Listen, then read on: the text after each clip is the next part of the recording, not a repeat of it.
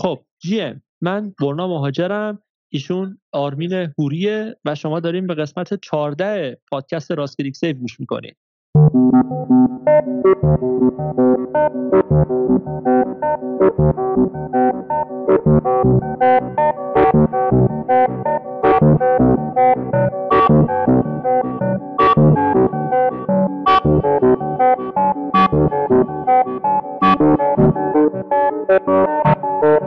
من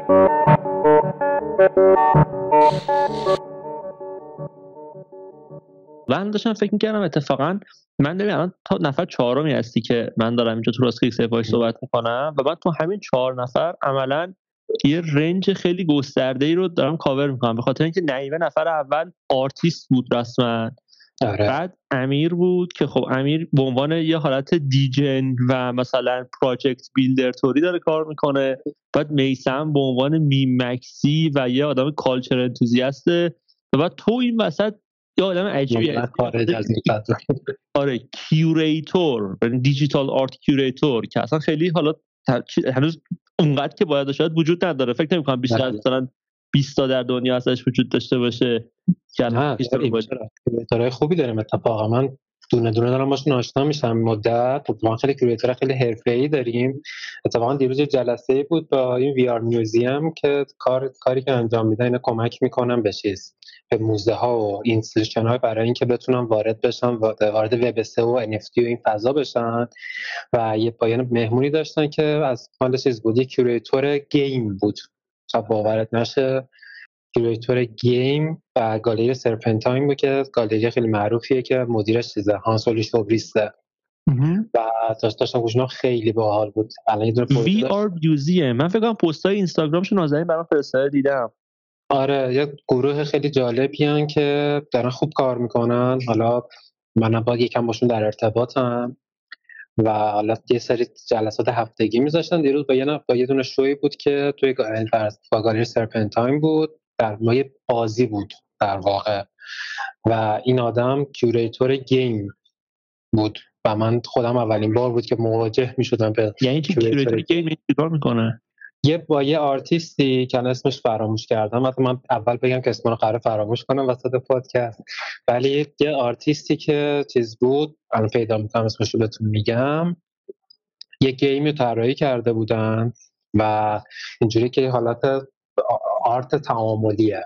یعنی تو می‌تونستی وارد بشی و شروع کنی به با چیز کردم تعامل کردم با بقیه. حالا من خودم منو تستش نکردم. ولی حالا حتما لینکش رو برات میفرستم. که ببینی چه جوریه. ولی خیلی چیز جالبی بود. یعنی به نظرم این curator ی داره به همه زمینه ها نفوذ می‌کنه و هر کسی که پست social میده در واقع curator دیگه. یعنی آدم هایی که تصمیم می‌گیرن چه محتوایی رو به اشتراک بذارن در واقع دارن curator ی می‌کنن دیگه. نه ولی خب درسته. ولی خب از یک جایی این وقتی که همه این کار دارن می‌کنن یه جورایی لوس میشه این معنی curation و بعد واسه همین یه سری مجبور میشن که به طور جدی و حرفه‌ای خودشون رو به عنوان curator معرفی کنن و توش فعالیت کنن. یعنی مثلا یکی از چیزهایی که الان خیلی راجع به این فضا کلا صحبتش میشه اینه که اشباه شده. در صورتی که خب obviously مثلا میزانی که NFT وجود داره شاید حتی یک میلیاردیوم میزانی که هنر physical وجود دارم نیست.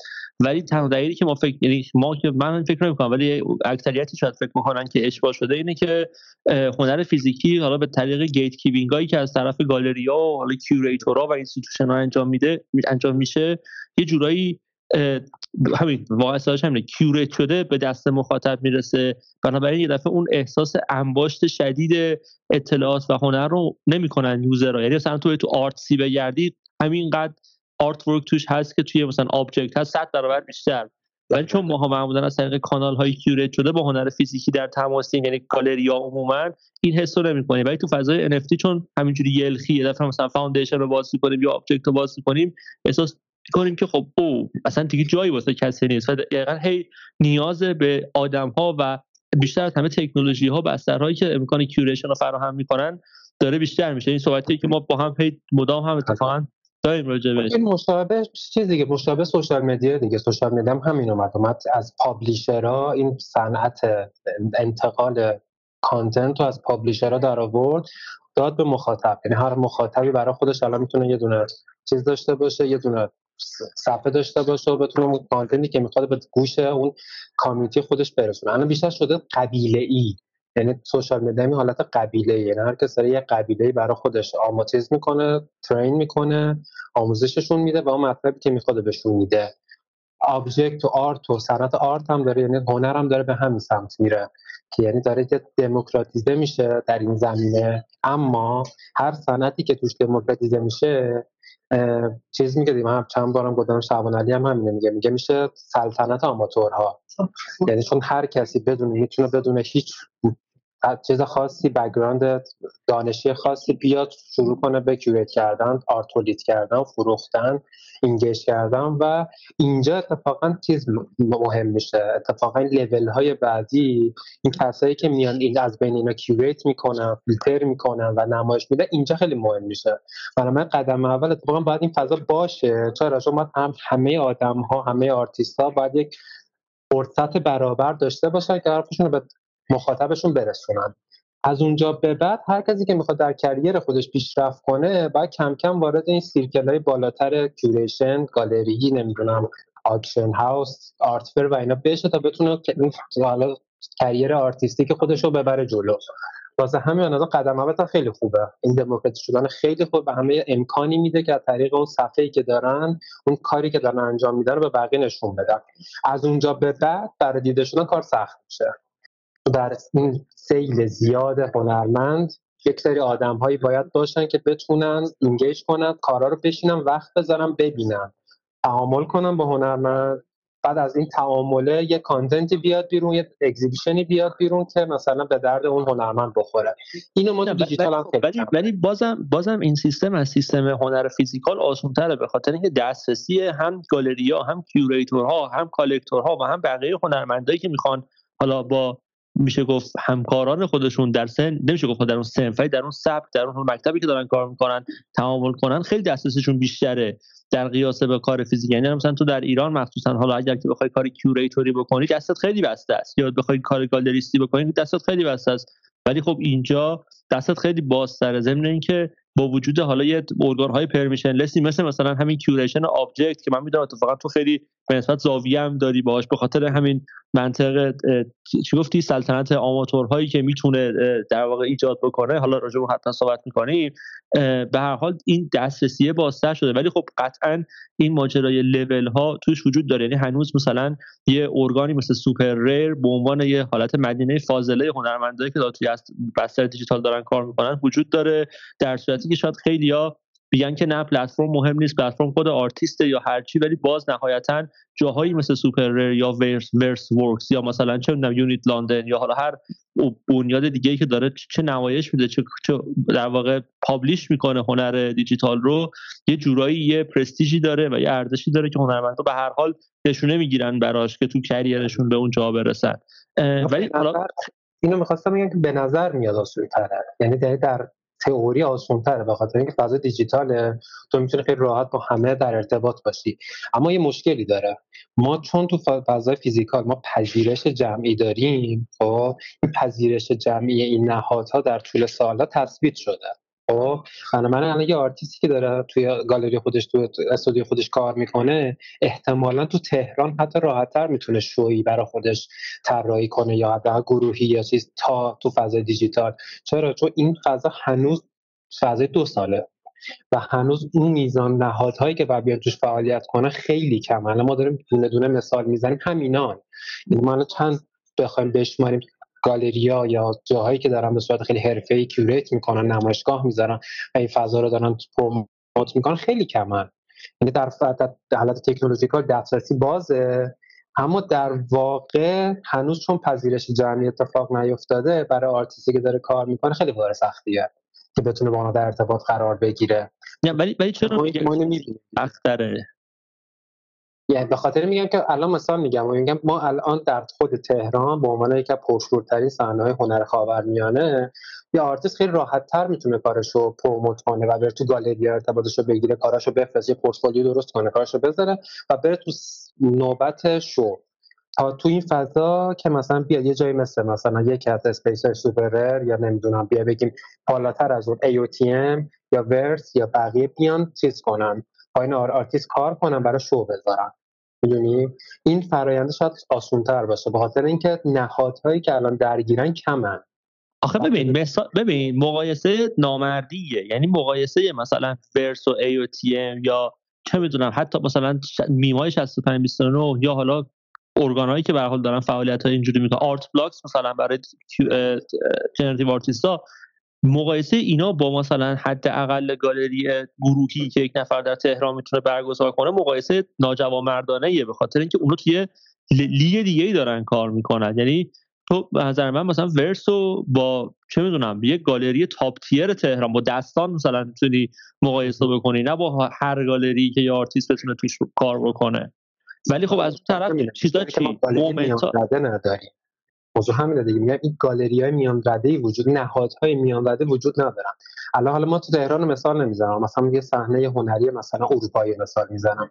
ما که آرتیستی که از دانشگاه فارغ التحصیل میشه به شدت امکان داره که کار شروع کنه به نمایش گذاشتن از فضای شهرداری بگیر هست خب. تا فضایی که آرت یعنی هنرمندگردانه هست. گالری درجه سه گالری مغازه هستن که چیز چیزی مثل پاساژ قائم تو اروپا بسیار زیاده.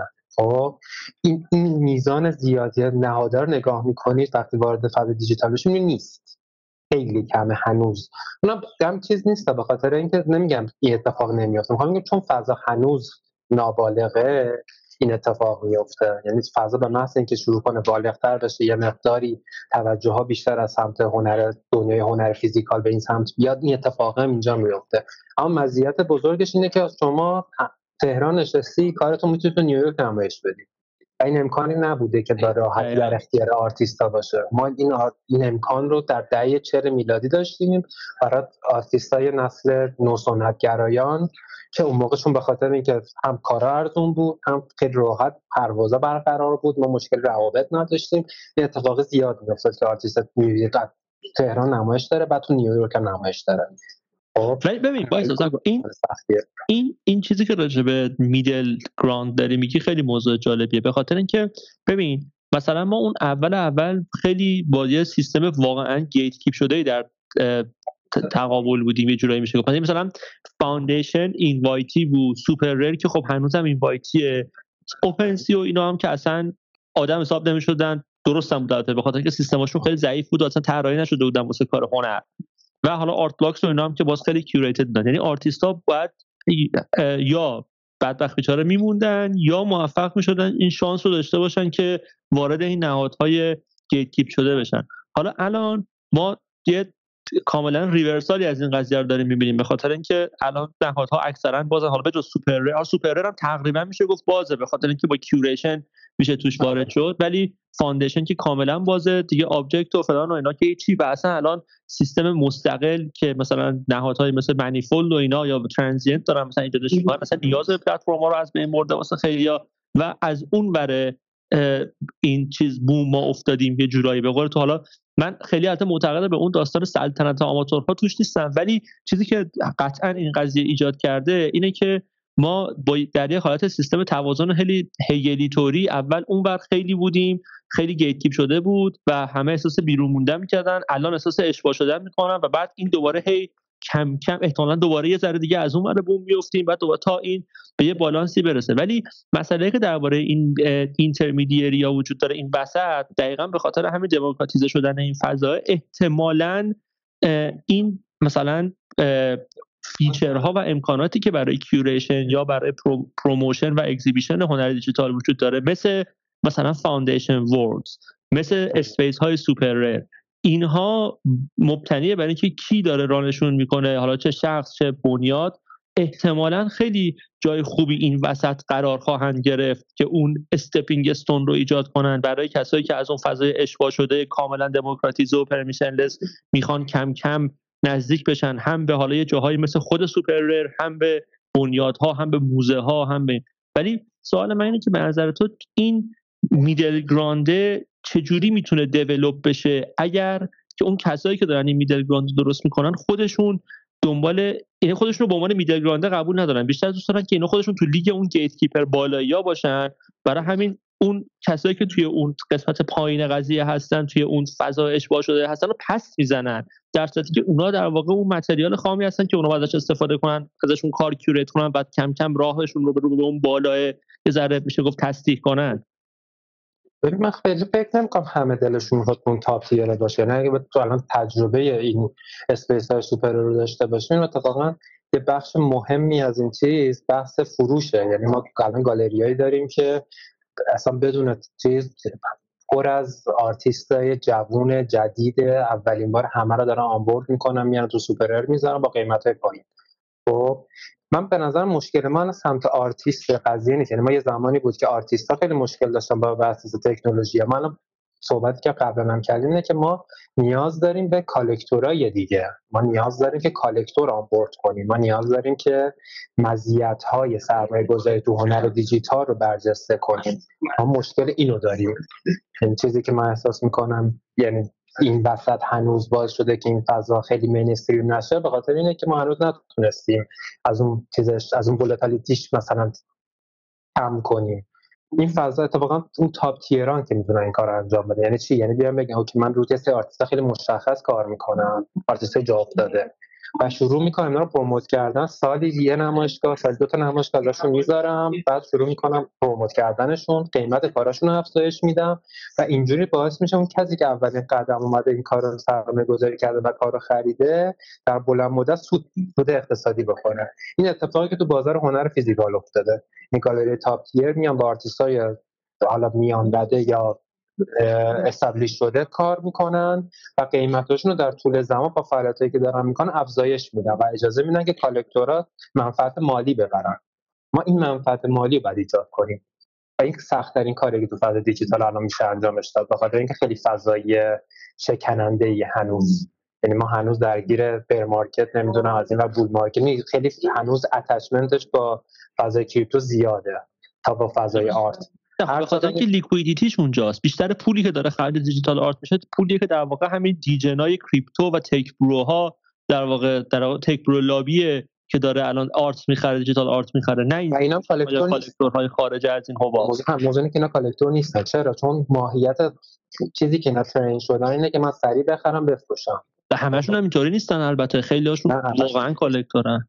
ولی خب کمن دیگه محدودن ازش. به نسبت collector ایی که تو حتی آرتیو که نگاه می‌کنی کارهایی که خرید میشه به نسبت کارهایی که در این فضا خرید میشه خب خیلی اون چیزش بیشتره. 100 درصد. به خاطر اینکه اصلا حجم بازار هنر دیجیتال میگه الان چقدر بسیار کمه. من فکر کنم هنر physical مثلا 60 میلیارد دلار تقریبا اندازه مثلا کل market cap شه در مثلا 60 میلیارد ما تقریبا 20 21 بود مثلا حتی. نه الان, الان کمتر یا بیشتره؟ احتمالا کمتر هم شده حجم معاملاتش. حجم آره. ولی این مسیر رو به رشد یعنی این مسیر رو می‌تونی ببینی که رو به رشد یعنی در اصل نهادهایی که می‌بینی وارد شدن من بازم میگم برای هنر مهمترین indicator موزه ها یعنی وقتی می‌بینی که موزه ها به صورت جدی دارن وارد میشن وارد این فضا میشن این indicator اینه که این فضا اومده که تثبیت کنه خودش رو برای زمان مناسبی برای فعالیت. اما این که چجوری مشکل اصلی ما عدم آموزشه به خصوص در زمین هنرمنده هنرمندان نمی‌دونن چجوری باید کریر خودشون از یک لولی به لول دیگه ارتقا بدن. ما مشکلی که داریم اینه. چرا هم نمی‌دونن؟ چون اصولا با سازوکار بازار هنر آشنایی ندارن. یعنی تو بازار هنر به خاطر کسایی که هستن مثلا گالری دارایی که هستن منتقدینی که هستن پابلیشرایی که هستن آرتورایی که هستن خود به خود این مکانیزم شکل. یعنی آرتیست که وارد میشه خود به خود اون فضای ارتباطی می‌فهمه که باید چی کار بکنه. ما تو این فضا اینو نداریم.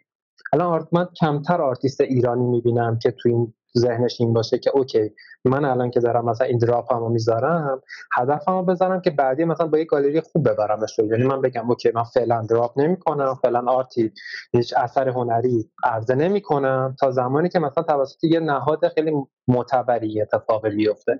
من شاید بین کسایی که می‌شناسم شاید سه چهار تا مثال می‌تونم بزنم که اینا توی فکرشون اینه. این مسئله هست که علاوه کریگری خودشون رو برن جلو به جز بحث مالی. چون بحث مالی که بحث خرید و فروشه که تو باید با بسوس آرتیست با شروع کنه مارکتینگ کردن کار خودش تا بتونه کار خودش رو بفروشه. اما داستان اینجاست که اوکی ممکنه تو مثلا به خصوص هم تو تزوس من بحثم همینه که تو تزوس ممکنه تو بتونی خیلی راحت راحت تر از اتریوم شروع کنه به کارت فروختن و اینها. اما مشکل تزوس اینه که سقفش کوتاهه. تو علاوه کریری جلو نمیندازه. یعنی تو نمی‌تونی از یک سطحی وارد سطح بعدی بشی. تو تو بازار هنر داستان اینجوریه که تو از یک گالری درجه سه مثلا شروع می‌کنی یا شوی گروهی. بعد میاد گالری درجه سه مثلا چیز می‌ذاری شوی مثلا انفرادی می‌ذاری. بعد اگه این شوی انفرادی موفقیت بود اینو ادامهش میدی سال بعد. بعد هی کم کم ارتقاش میدی تا پرس به گالری درجه دو.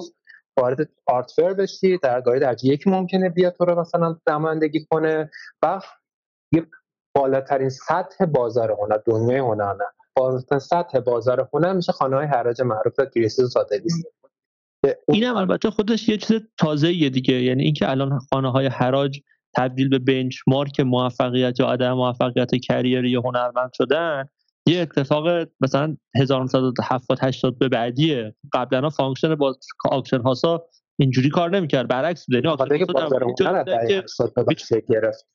یعنی می‌تونستن مردم یعنی دیلرها می‌رفتن توی auction house ا که بتونن فله ارزون کار بخرن که بیان بعدا به مردم بفروشن گرونتر. برعکس اتفاقا.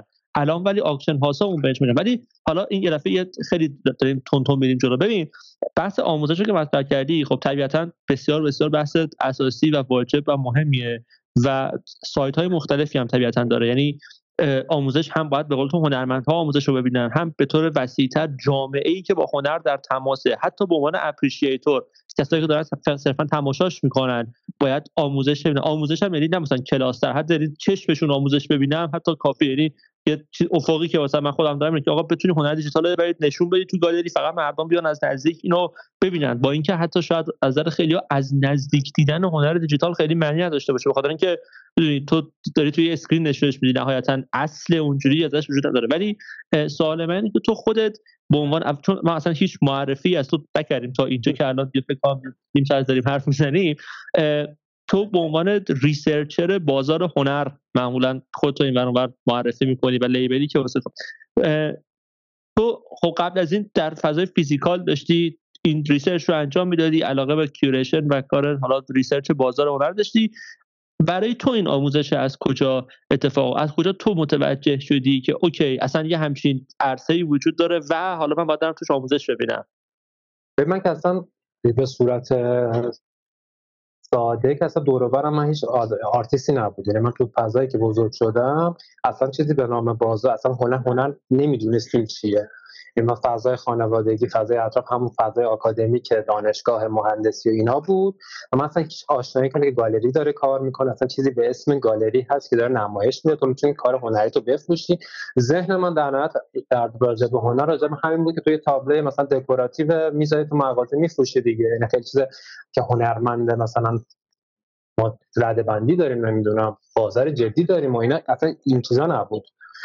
یه ذره بعد تو تصویرت اینورتر. اینور؟ نه اون ورتر آره؟ اوکی بله ببخش. خب.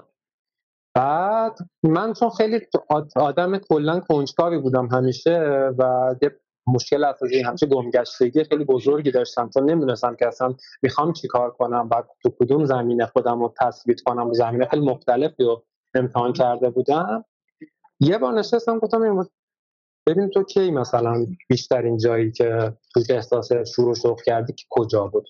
من قبلا ایونت برگزار می‌کردم و خب من با یه گالری خیلی خصوصی کار می‌کردم ایونتاشو برگزار می‌کردم گالری سب کن سب کن سب کن داری تقلب می‌کنی. از من توی کانتکستی بودم که اصلا نمی‌دونستم هنر چیه یه دفعه پریدی به من داشتم واسه یه گالری ایونت برگزار می‌کردم. یعنی پس برای یه دفعه برگردیم آره یه من دانشگاه مکانیک میخوندم. بعد دیدم بعد همزمان وارد ام بی ای شدم. و دیدم که اصلا دانشگاه خب چیز عجیب غریبی اصلا هیچی به من یاد نمیده این بود که کلا دانشگاه رو بوسیدم گذاشتم کنار ام بی ادامه دادم. ام بی خوندم مدیریت فروش خوندم مدیر سرمایه گذاری خوندم. به مدت خیلی زیادی سبد گردانی می‌کردم در بورس خودمون و خودم هم سبد داشتم چند تا سبد میگردوندم. و در کنار اون اون موقع تکنولوژی سال 92 91 92 اون موقع تازه مثلا پرینتر سه‌بعدی اومده بود.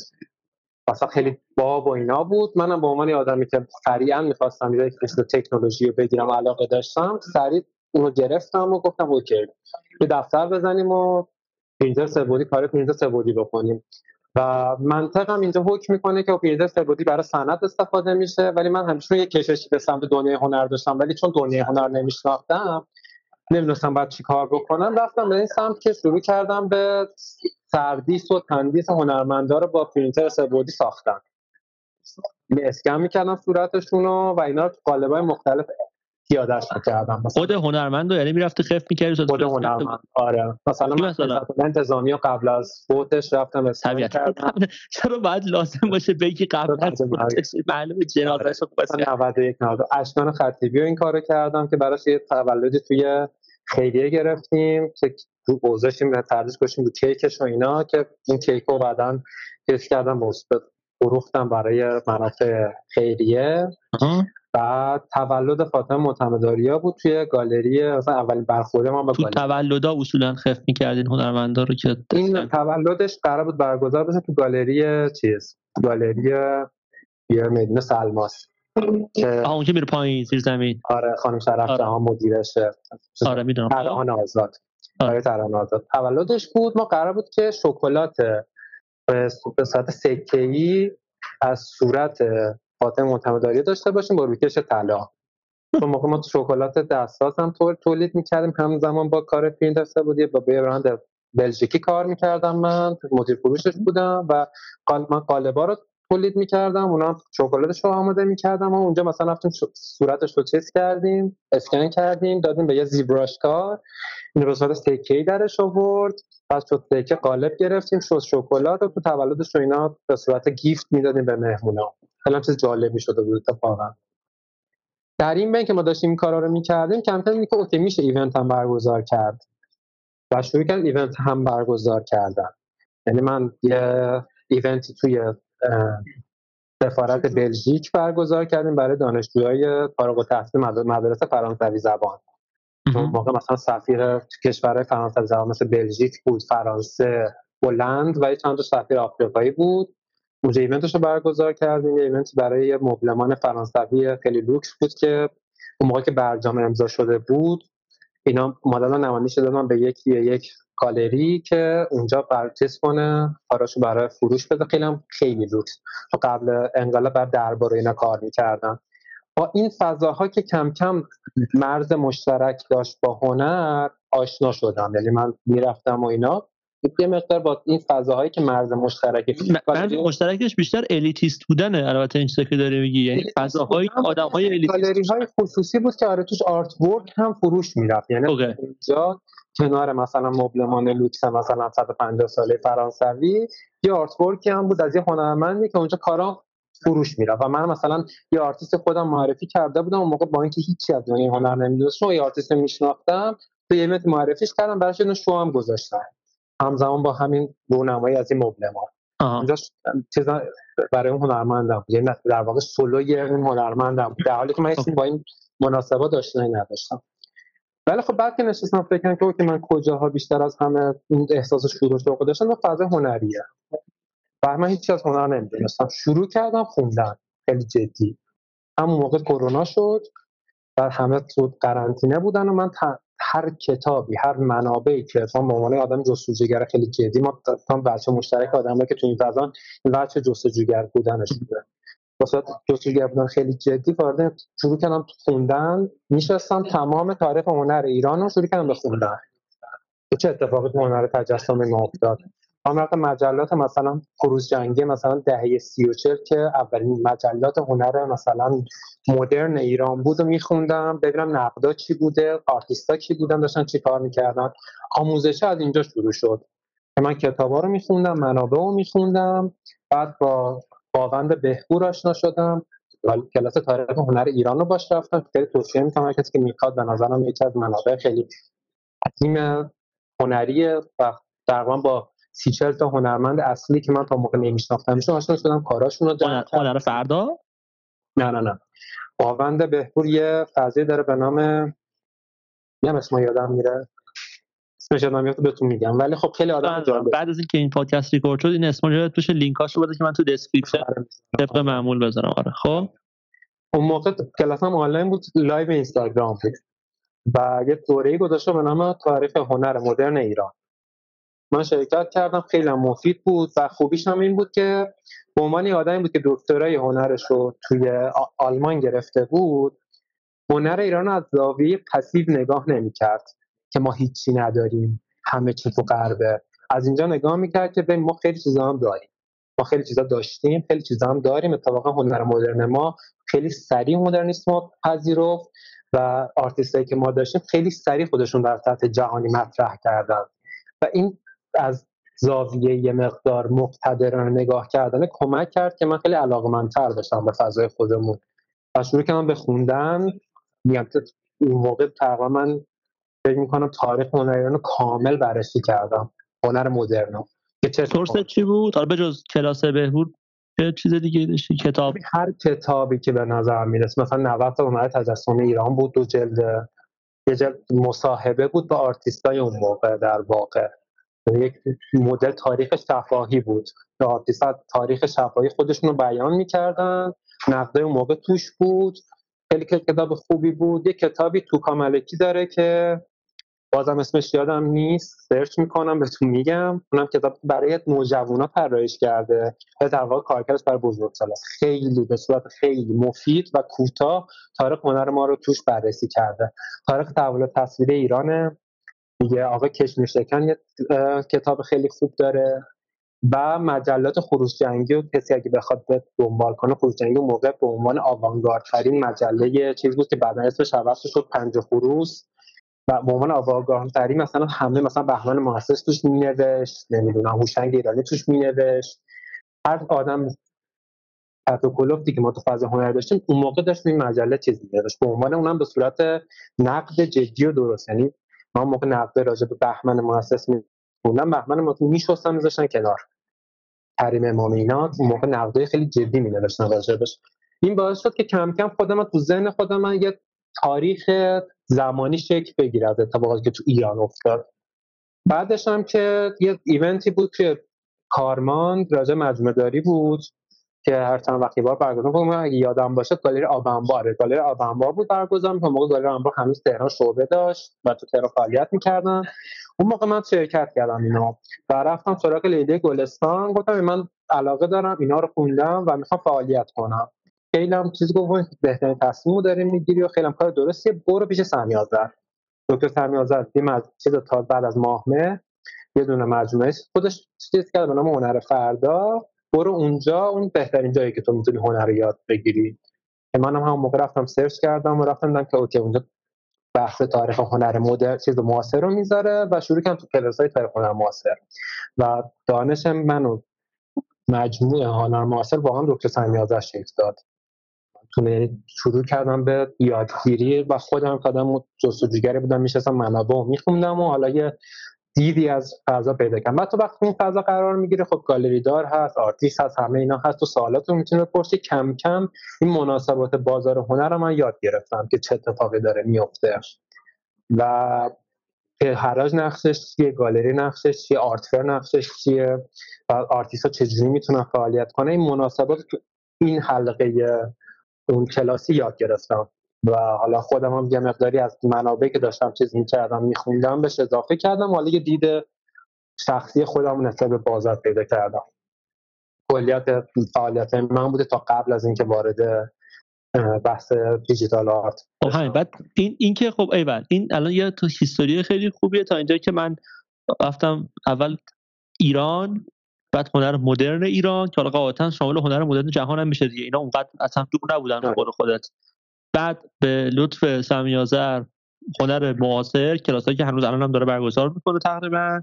و حالا توی اون حلقه یعنی کلا توی هنر فردا بودن آدم رو به اون حلقه گالریستا کالکتورا کیوریتورا منتقدا اینا همه یه جورایی وصل می‌کنه. و هر حال اون مثلا من خودم ارتباطات دیگه داشتم دیگه. یعنی مثلا من یه دوستی داشتم که مامانش گالری دار بود و طبعا اولین نفر رفتم پیشون گفتم به من می‌خوام سازوکار گالری یاد بگیرم.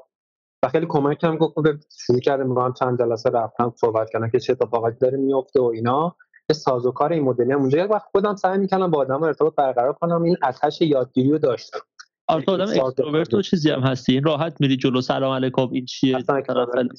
کاملا آدم introvert ما که ما هر چی دیدیم که اینجوری بوده. آرمین کجاست؟ رفته داره با فلانی حرف می‌زنه. آرمین کجاست؟ رفته داره با اون آرتیست حرف می‌زنه. من یعنی اتفاقا اگه واقعا اگه extrovert من خیلی بیشتر پیشرفت می‌کنم ولی مشکل من همیشه همین توی ارتباط گیری هست واقعا. یعنی چون به عنوان آدم درونگرایی که استراب اجتماعی داره همیشه کار سختیه برام. اما یاد دادم به خودم که این کار باید انجام بدی میره بعد بری این کار انجام بدی و خب تو فضایی که تو چند مثلا کلاسی وقتی میری میاد که ارتباط ایجاد میشه. آدمو برای آدمای امنی میشن و کم کم ارتباط رو ایجاد می‌کنه و خب راحت تر هم از به خاطر اینکه همتون تقریبا توی یه حبابین و می‌دونی که با هم همسوین. می‌دونی که توی یه چیزی رو خیلی فرق می‌کنه با اینکه رندوم بخوای اپروچ کنی یه چیزی رو. ولی آره. حال در موازات این قسمت کنجکاوی ها و expedition های هنری آیا فعالیت کریپتویی هم داشتی یا صرفا از طرف art قضیه وارد شدی؟ چون گفتی که بورس من سبد درست می‌کردم و اینا. اون وارد حوزه کریپتو نشد. نه به خاطر اینکه من واقعا توش استعداد خاصی هم نداشتم یعنی واقعا با سختی خوشبختم. منم همینطور من هیچ وقت مثلا در لحاظ مثلا بحث technical ی قضیه هیچ وقت استعداد نداشتم. خرید و فروش. تو شناخت پتانسیل شاید مثلا یه چیزایی داشتم که مثلا میفهمیدم یه شرکتی مثلا پتانسیل یه چه پتانسیل تو اون زمینه بهش میگم تحلیل بنیادی. تو اون بد نبودم ما مثلا چون ام بی میخوندم و مدیریت سرمایه‌گذاری میخوندم صورت ها رو بلد بودم. صورت های مالی رو شخ بزنم نگاه کنم ببینم کی داره چی کار می‌کنه. یکم تحلیل صنعت بکنم آینده صنعت به کدوم سمت یکم علاقه مندی به داستان سیاست هم داشته باشی. یه مقدار می‌تونید یه سری تحلیل دست دست بندی شده انجام بدی. اما که تو هیچ چی من نمیفهم مثلا چیز کنم بیت کوین. مثلا چیز کنم بیت کوین هست. گرون هم داره میشه. منم نمیفهمیدم چیه. کنجکاوی هم نسبت بهش نداشتم هیچ وقت. و اصولا هم NFT هم من کنجکاوی خاصی نداشتم. مثلا کلا با دید منفی وارد این فضا شدم. یعنی اومده بودی که نقد کنی یعنی؟ اومده بودم که نقد کنم. بگم اینجا دیگه چه جای کجا, کجا بود اون اون اون جایی که تو دفعه فهمیدی که NFT هست و من می‌خوام بیام تخریبش کنم؟ خبر بیپل مارچ 2021 آره مارچ 2021 بود من شنیدم. بعد همزمان موقع یه دوستی داشتم که توی کریپتو فعال بود. اون خیلی اون خیلی به من کمک کرد که وارد این فضا بشم. و اون به من گفت آقا بیا به خیلی باحال من هم می‌گیرم اینجوریه ببین اینجوریه فلان بیا اصلا کلا چه جوریه اینا بهم یاد بده. تو بیام که من خواستم بیام یاد بگیرم که یه نقدی بنویسم و اینو مثلا توی یکی از مجلات مثلا داخلی خودم منتشر کنم که بگم ببین اینجا مثلا بازار اینجوریه کاملا. بعد اومد گفت بهم یاد گفت بریم توییتر می‌سازی می دیسکورد می‌سازی یه ولت می‌سازی صرافیت فلان. مراحل گفت برو انجام بدیم از ظرف یه همه کارا رو کردم. گفت بیا من به عنوان چیز جایزه به اولین NFT خودم برات میفرستم. اول NFT هم برام فرستاد که دارمش. و مال یه دونه منتقد خیلی معروف کمیشک که تو این فضا خیلی فعاله. ولی خب پروژه که پروژه داغونی بود در نهایت. آره. مثل همه خریدای دیگه که کردیم. ولی اونو اونو برام فرستاد و کم کم که این توییتر فعال شد و شروع کردم به خوندن و یادگیری و اینا از اون دیده منفی کم کردم که نه این فضا می‌تونه فضا جدی باشه. و من چون تاریخ هنر خونده بودم و دیده بودم که چجوری مرزهای هنری و از آرتیست ها تغییر دادن و تعاریف مختلف چند تا چیز تو این فضا من خیلی جذب کرد که خود تکنولوژی بلاک چین بود به عنوان و smart contract دیدم این دوتا خیلی می‌تونه تعریف هنر رو جابجا کنه. و هی شروع کردم به یادگیری و خوندن و منم آدم جستجوگر رو کتاب بخون و شروع کردم کتاب شرمین وشکی رو خوندم. خیلی کتاب واقعا خیلی به من کمک کرد. به نام توکن اکونومی که الان ادیشن سومش داد بیرون که سوم شده سیجر من بازم توصیه می‌کنم کسی دوست داره با مباحث دیفای و NFT اینا همه چی جداگونه آشنا بشه. خیلی کتاب مفیدیه. اونو خوندم و کم کم شروع کردم. از زاویه که من همیشه وارد میشم معمولا اینه که اون می‌خواستم که گفتم اولین جاییه که اینجا دیگه بحث چیز نداریم بحث ارتباطی نداریم چون همه چیز از توییتر و ایناست. یه وارد منابع دست دوم سوم ایرانی نشدم. یعنی اصلا هیچ کسی من من تقریبا تا یک سال نیمه اول هیچ کسی من توی فضای NFT فارسی بجز عارف و نعیمه نمیشناختم. کس عارف و نعیمه هم خب به حال به عنوان آرتیست میشناختشون دیگه. خیلی به آره. عنوان اکتیویست کنن ولی من بیشتر الان کنجکاوی ببینم اون که تو قبل از اینکه وارد این فضا بشی با یه دید منفی و یه بایاسی داشتی واردش می‌شدی چی بود اون دید منفی؟ یه دید منفی این بود که خانه حراج ها اومدن که از یک چیزی رو بولد کنن یه حبابی ایجاد کنم و این حباب رو بهتره کنم. چون من در ذهن من که تو میای بعد دیدی اون موقع چه چیزایی که میومده میونه کریپتوپانکا و نمی‌دونم چیزا بود دیگه میمونه اینا بود دیگه. یعنی آرت که هنوز جدی نبود تو این فضا. یعنی خود بی مثلا موقع ها اصلا خبری نبود. اون موقعی که داری صحبت می‌کنی حراج اون 24 تا 12 تا 24 تا کریپتوپانک بود. کریپتوپانک بود بعدش هم میمونه ایجاد شد. یعنی اون خبرای دست می‌رسید به ما به خبرایی که معمولا. به اوتسایدرها می‌رسه خب من چون خودم هم اوتسایدر بودم و بعدا این سایدر شدم خبری که می‌رسه معمولا به خبرهای این عدد و گنده هایی که داره جابجا چون هنرم همینم این خبری که آدم های بیرون دنیای هنر نسبت به هنر دارن عددهایی که داره جابجا چون کسی که راجع به هنر تهران خبر هر تهران بهش پوشش می‌رسه. که یه تابلو مثلا 14 میلیارد تومان فروش رفته. خب این خبر است که مخابره میشه. حتی تصویری که از این فضا من داشتم این بود که به بیپل که کلا آرتیستی نبود که کسی حسابش کنه واقعا. سه بود که تو دنیای هنر جایگاهی نداشت خب ولی ولی following خیلی خیلی اساسی تو اینترنت داشته بیپل تو تامبلر. آره خب به خاطر اینکه اون موقع میگم medium native ی واسه art نبود دیگه. یعنی outsider حساب می‌شد که تصویر سازی می‌کنه. این art به عنوان حتی هنرمند هم نه به عنوان stage designer بود بیشتر. واسه کنسرت های مایلی سایرس و جاستین بیبر رو اینا کار می‌کرد آره. خودش هم میگه مثلا من کار نفروخته بودم که به عنوان مثلا شوی مثلا چیز داشته باشم. این که یه آرتیست این مدلی بعد در کناری که من این چیزا رو پیکسلی ها رو می‌دیدم مثلا و نمیفهمیدمشون داستان چیه تو ذهنم این بود که okay یه trend یه که اومده دوباره مثل چیز pump بشه مثلا چیزی تو اینا pump بشه و خالی بشه حراج هم ازش خارج میشن و دیگه هم ادامهش نمیدم تو زنم همچین چیزی بود کنم دیگه اینجا دیگه مرز بین چیز رو برمیداری بین اون دم... موقع من خیلی با دموکراتیزه شدن هنر مخالف بودم. فکر می‌کردم شدن؟ با دموکراتیزه شدن؟ آره. فکر می‌کردم که اتفاقا این نهادهای چیز اعتبار بخشی خیلی مفیدن. که باشن و اینجوری که هر کسی که حالا هر تصویری می‌سازه بیاد اسم خودش بذاره هنرمند که نشد مثلا فرد. خب این دیدگاه بعدا عوض شد دیگه. یعنی دیدگاه من که اتفاقا از اون side خیلی مثلا چیز اینجوری شد که اتفاقا همه بعد این فرصت برابر داشته باشن که اتفاقا کاری که می‌سازن رو عرضه کنن. اتفاقا بین اون همیشه آرتیست خیلی خوبی میاد بیرون. اتفاقا اینترنت کمک کرده که ما دیگه اصلا پدیده به نام ون گوگ دیگه نداشته باشیم. یعنی اون پدیده هنرمند مرده یعنی هنرمندی که پس از مرگش معروف میشه ما خیلی کمتر دیگه تو دنیا هنر. starving artist ی که کشف نمیشه تا بمیره رو نداشته آره ولی starving هم نبودن به خدا دیگه. حالا به نظر تو تیمارستان بود starving بود تیمارستان بود ولی خب اون یه برادر ثروتمند داشت که هزینه‌شو می‌داد. یعنی مشکل مالی نداشت.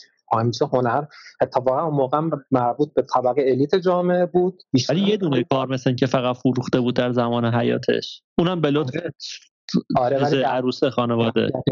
زندگی مالیش به این بستگی نداره از اون نظر. آره okay. آره می‌تونست این هزینه ها رو support کنه من دغدغه‌ش اون موقع این بود که گوگن اینو به عنوان آرتیست حسابش کنه که حسابش نمی‌کرد.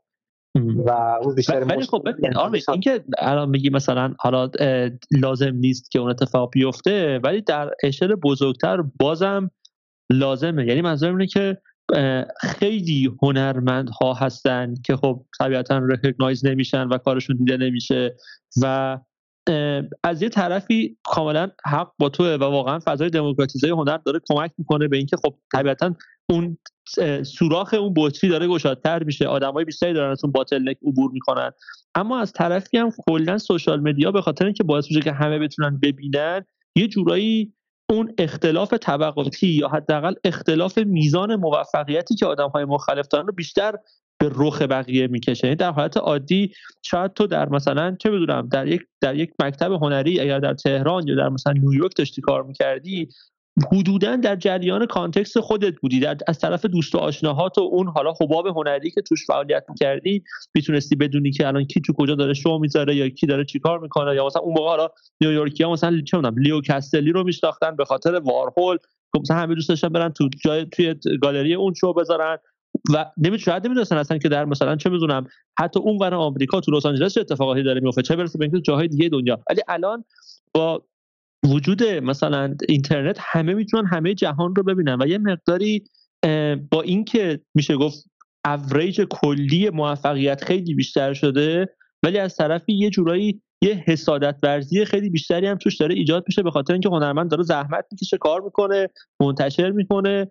کارش دیده نمیشه ولی از اون طرف داره می‌بینه که به تو این شخصیت پیکسلی های مثلا بیخودی که یه آدم تو 20 ثانیه می‌تونه بکشه دارن مثلا 10 میلیون دلار فروخته میشن.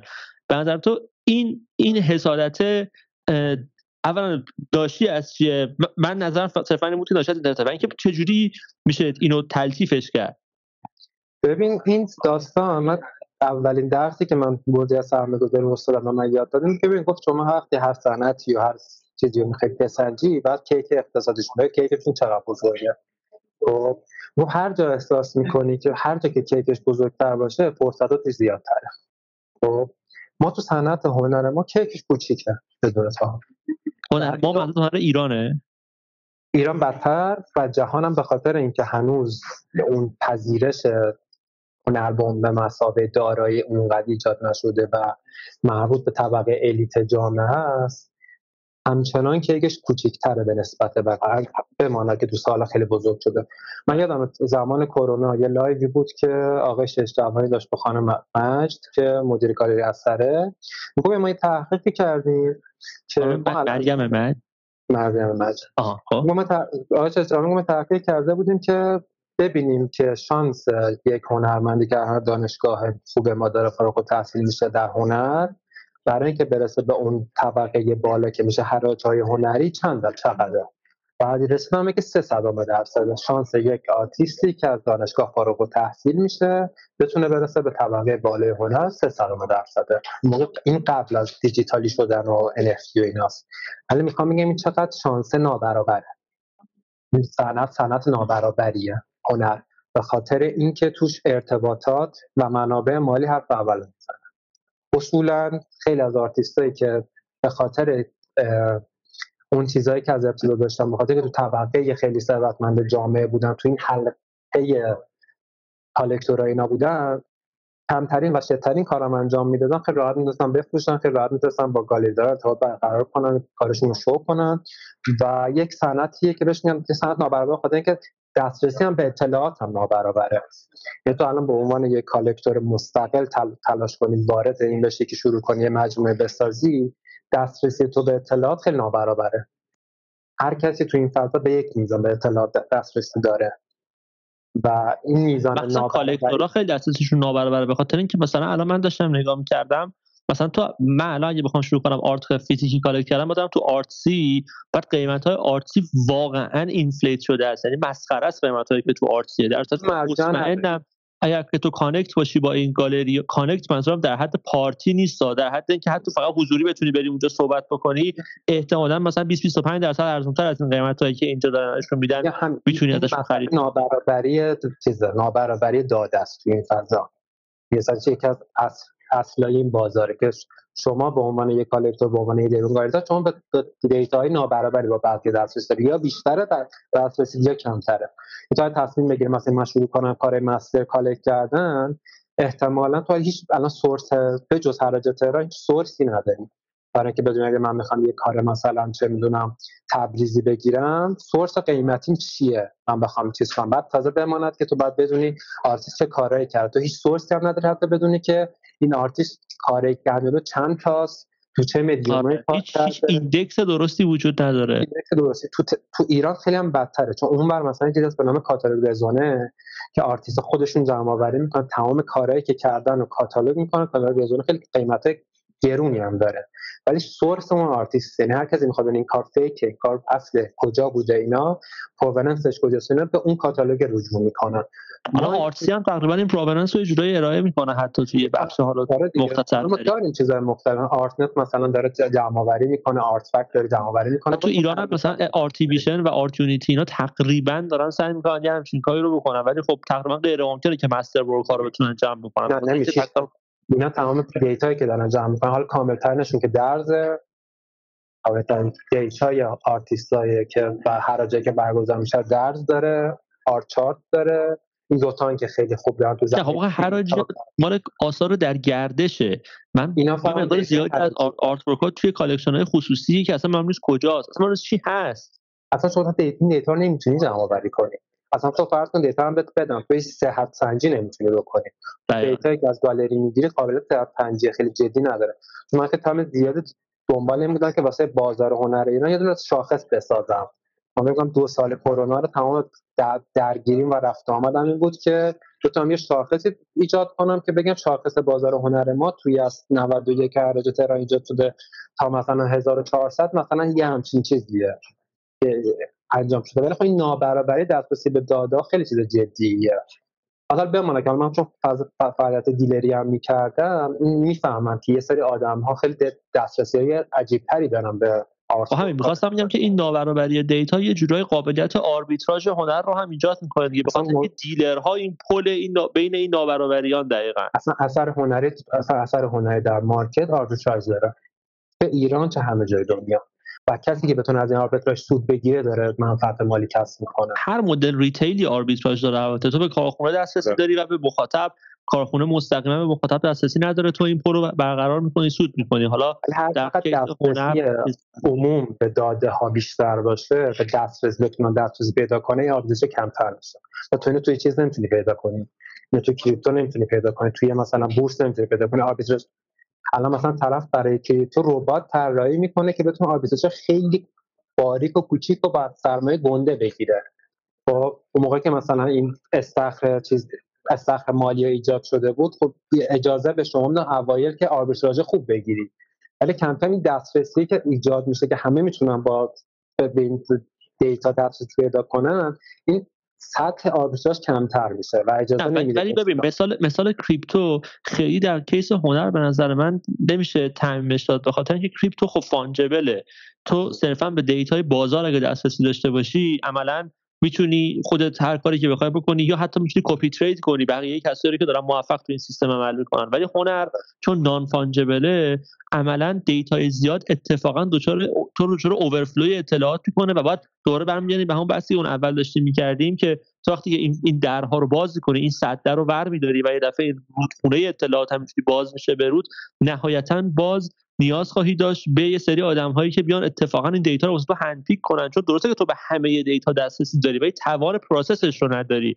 بنابراین حالا به جای اینکه یه سری آدم بخوان data ی نداشته به تو بدن مجبور از data های داشته processing های تازه به تو بدن در واقع iteration های تازه بدن. یه سری متخصص هستن متخصص یک سبک هنرم فقط بخاطر data analyst ن در واقع یه جورایی میشه گفت. باز مثلا بازار یه هنر مثلا ما کسایی داریم که بازار پیکاسو رو خیلی خوب می‌شناسن. تمام آثارش رو می‌شناسن می‌دونن تو چه قیمتی کجا فروش رفته و این data یعنی خودشون متخصص آثار پیکاسو کرده رامبراند کرده مثلا بقیه آرتیست دیگه کرده. ما تو تو اونایی که liquidity شون زیاده از این آدما زیاد دارن. وارهول مثلا خیلی از این connoisseur ا داره. آره. ولی خب ما تو تهران خب این مدلی که متخصص مثلا یه مدل هنرمند باشه خب خیلی کم داره میگم. خب مثلا انقدر عمقی نداره هیچ هنرمندی در ایران که بخواد انقدر نیاز داشته باشه. مثلا یه سهراب سپهری شاید حالا گرونترین آرتیستی که تو ایران داره خرید و فروش میشه چقدر مگه کار از سهراب سپهری به،, به بازار می‌رسه که نیاز به یه همچین authentication ی براش وجود داشته باشه؟ خصوصا همونایی هم که می‌رسه بحثه. نه به خاطر اینکه ما مسئله forgery و کار جعل و چیز خیلی جدی طرفیم خیلی جدی.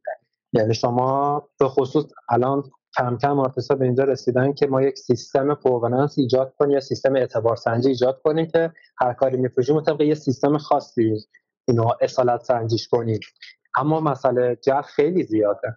خیلی زیاده. و نه فکر کنیم مثلا جعل فقط برای آثار مثلا چه آرتیست خیلی عجب غریبه نه. ما برای آرتیست همین چند ماه پیش ما یک case‌ی داشتیم که توی دو ماه چل تا اثر fake یه آرتیست اومد بیرون. دو ماه چل تا یعنی که این بازار اصلا افتضاح اوضاعش. و مثلا کل پروسه فکر کنید مثلا 80 سال طرف بعد بر چیز می‌شد همه کارا رو بعد جمع آوری می‌کردن و چیزش سوال دیگه در واقع. که کل اعتبار یعنی کل چیزش رو اعتباری که می‌دادن و گواهی که می‌دادن عوض کردن و کل سیستم جدید براش پیاده کردن که دیگه این اتفاق نیفته و تو سهراب که زیاده ما داشتیم. کیس من خودم کارا نزدیک هم دیدم. یه کار خیلی عجیب غریب اومده بیرون که کاری دیده نشده بود. مجموعه سنگش بود و قرار بود که بعدا خیلی بالای فروش بره و بعدا هم بیاد تو حراج تهران. اما خب اون کالکتورای اصلیش وقت چیز مجموعه داره و دوستای سهراب گفتن این کار فیکه. حتی اونم لابی بازی هم توش زیاده به خاطر اینکه برای مجموعه طبیعتا نفت داره که بگن که اون فیکه. یعنی یه, یه مقدار زیادی گربه دستش به گوش نمی‌رسیدم هست. آره خب اون آدمه که گفتن خب آدمه خب خیلی چیزی بودن. آدم خیلی معتبری بودن که گفتن. ولی خب یه وقت هم هست دیگه. یعنی ما بارها این اتفاقات تو حراج فنومنالی افتاده که تا یه کاری اومده به عنوان حسن اومده بعدا فهمیدن جعل یه کاری جعلی بوده رد شده بعدا فهمیدن اصله. و این مسئله رو خیلی جدی داریم توی بازار. فیزیکی. و واسه همین تخصص توش خیلی میاد. یعنی تو به عنوان کالکتور به عنوان کسی که می‌خوای وارد بشی تو در نهایت نیازمند یه سری آدم متخصص میشه تو نیازمند یه سری واسطه میشی. که تو دسترسی رو به اون آرت ورک و چیز تصریح کنه. مگه اینکه بخوای معاصر جمع کنی و با خود هنرمنده مستقیم در ارتباط باشی و این کار انجام بده که این کارم شدنه خیلی دارن این کارو می‌کنن. اونم تازه باز تو اگر که collector عاقلی باشی برای اینکه بتونی provenance record رو درست بکنی مجبوری که یه سری که index‌ی باز درست کنی. هم از collection خودت همون آرتیست رو یه جورایی نه که موظفش کنی ولی حداقل هدایتش کنی به این سمت که این به این سمت که این index رو از کار خودش درست کنه که بعدا می‌دونی اون کارا ارزششون رو حفظ کن چون بالاخره تو واسه دو سال دیگه کار نمی‌خری که. مثلا مشکل آرشیو کردن تو خیلی جدی داره. ما واقعا در خیلی زمینه ها آرشیو نداشتیم و نداریم. ایرانی خیلی کمتر به اهمیت آرشیو تاریخ اصولا ایرانی ها خیلی اهل آرشیو نگاری هیچی نبود. البته تاریخ هنر ایران نداره. در تاریخ ولی خب. آره ولی ما چیزی به تاریخ هنر ایران نداریم هر کسی تلاش های شخصی خودش رو ما تاریخ رسمی هنر مدرن یا معاصر نداریم. تو چیز آرشیو کاملی که تو بتونی بهش استناد کنی که بعد توش یه تاریخ اصلی بیاری ازش بیرون نداشتیم. حالا اونور بوده ما این بر نداشتیم. حالا که مشکلات این بعدی همینه و کم کم آدم ها فهمیدن اهمیت آرشیو رو شروع کردن به آرشیو کردن. ولی خب این مشکل که برای آرتیست های مدرنیست ما خیلی جدیه این مسئله. برای مثلا کسایی که می‌خوان کار جمع کنن. به خصوص که یکم مدیومات که مدیوم سختری مثل کاغذ بشه مثل کلاژ بشه مثل مقوا بشه. اما موقع دیگه خیلی اصالت کار سختی میشه.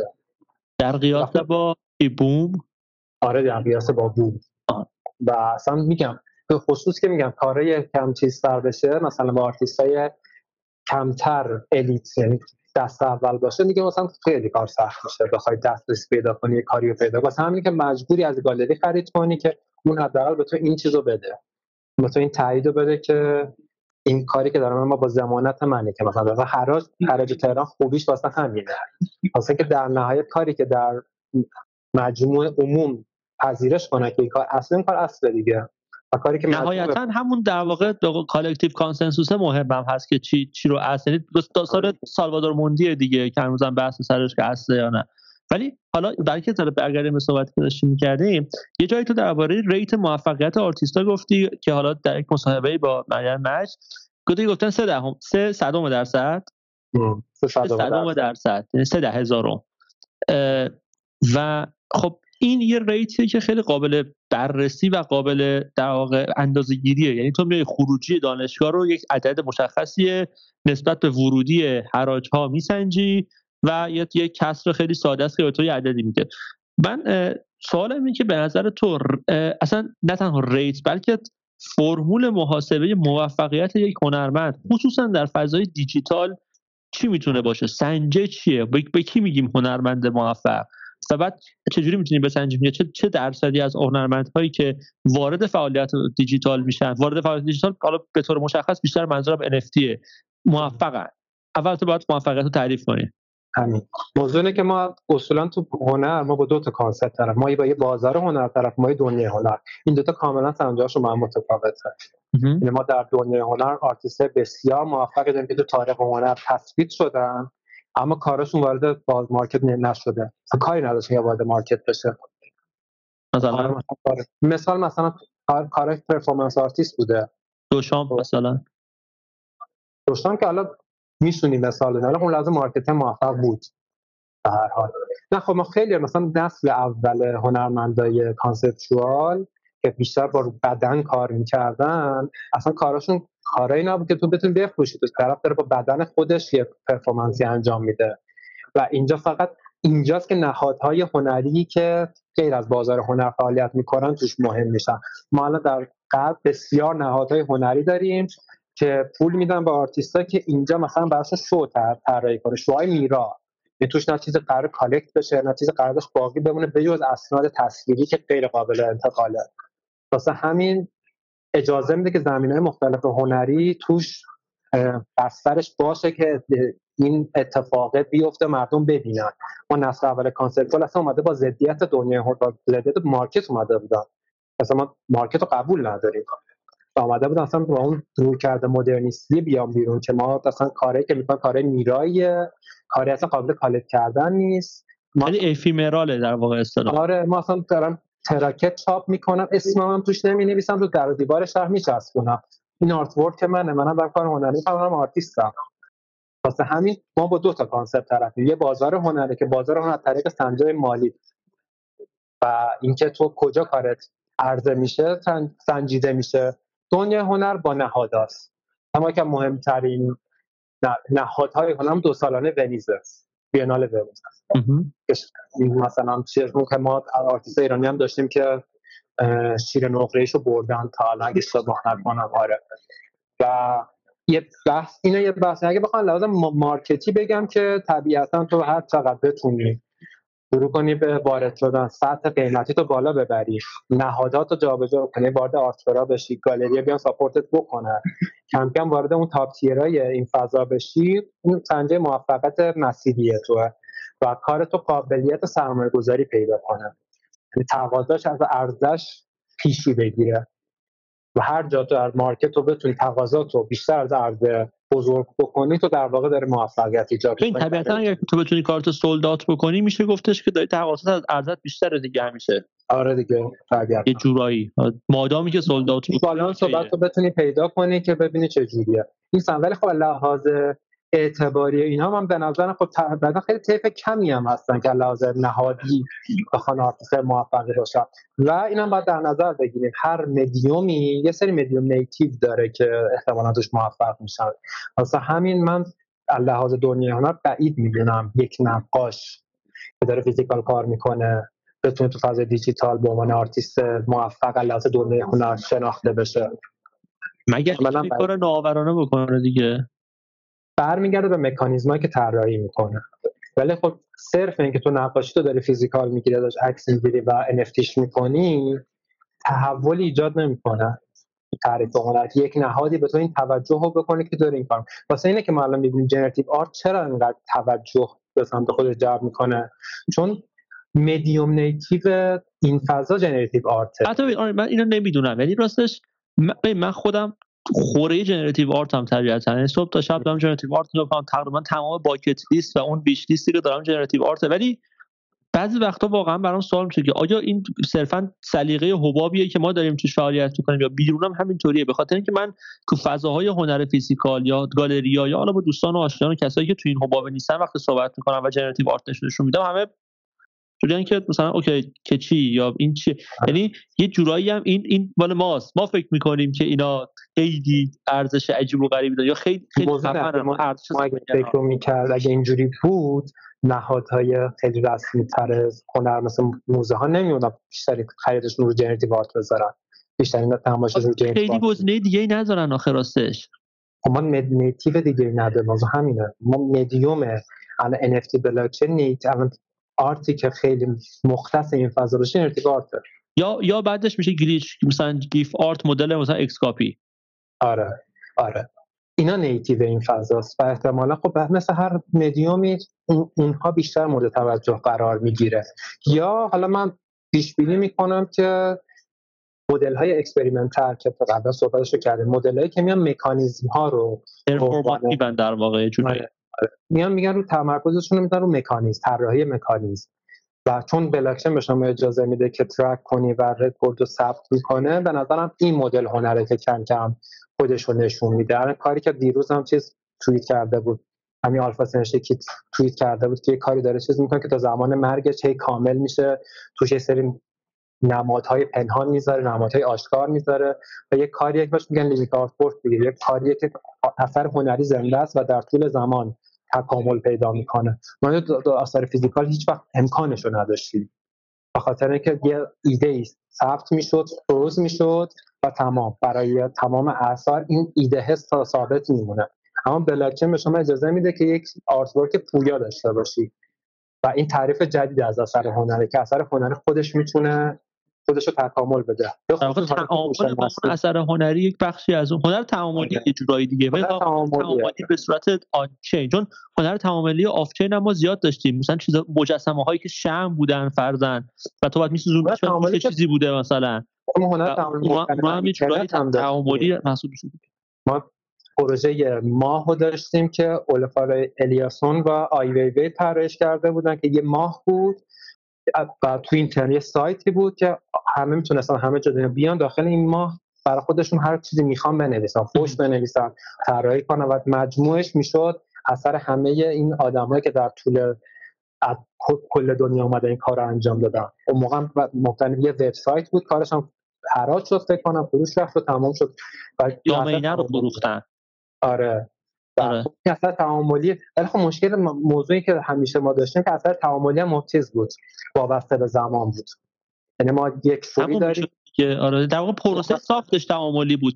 آره یعنی appreciation ش تعاملی نبود. آره. ولی الان با خصوص مثلا با مسئله deep learning با AI و اینا ما می‌تونیم artwork ی بسازیم که بگیم مثلا دغدغه من هنرمند مسئله محیط زیسته و می‌خواد به مسئله روز واکنش نشون بده. من بهش input میدم.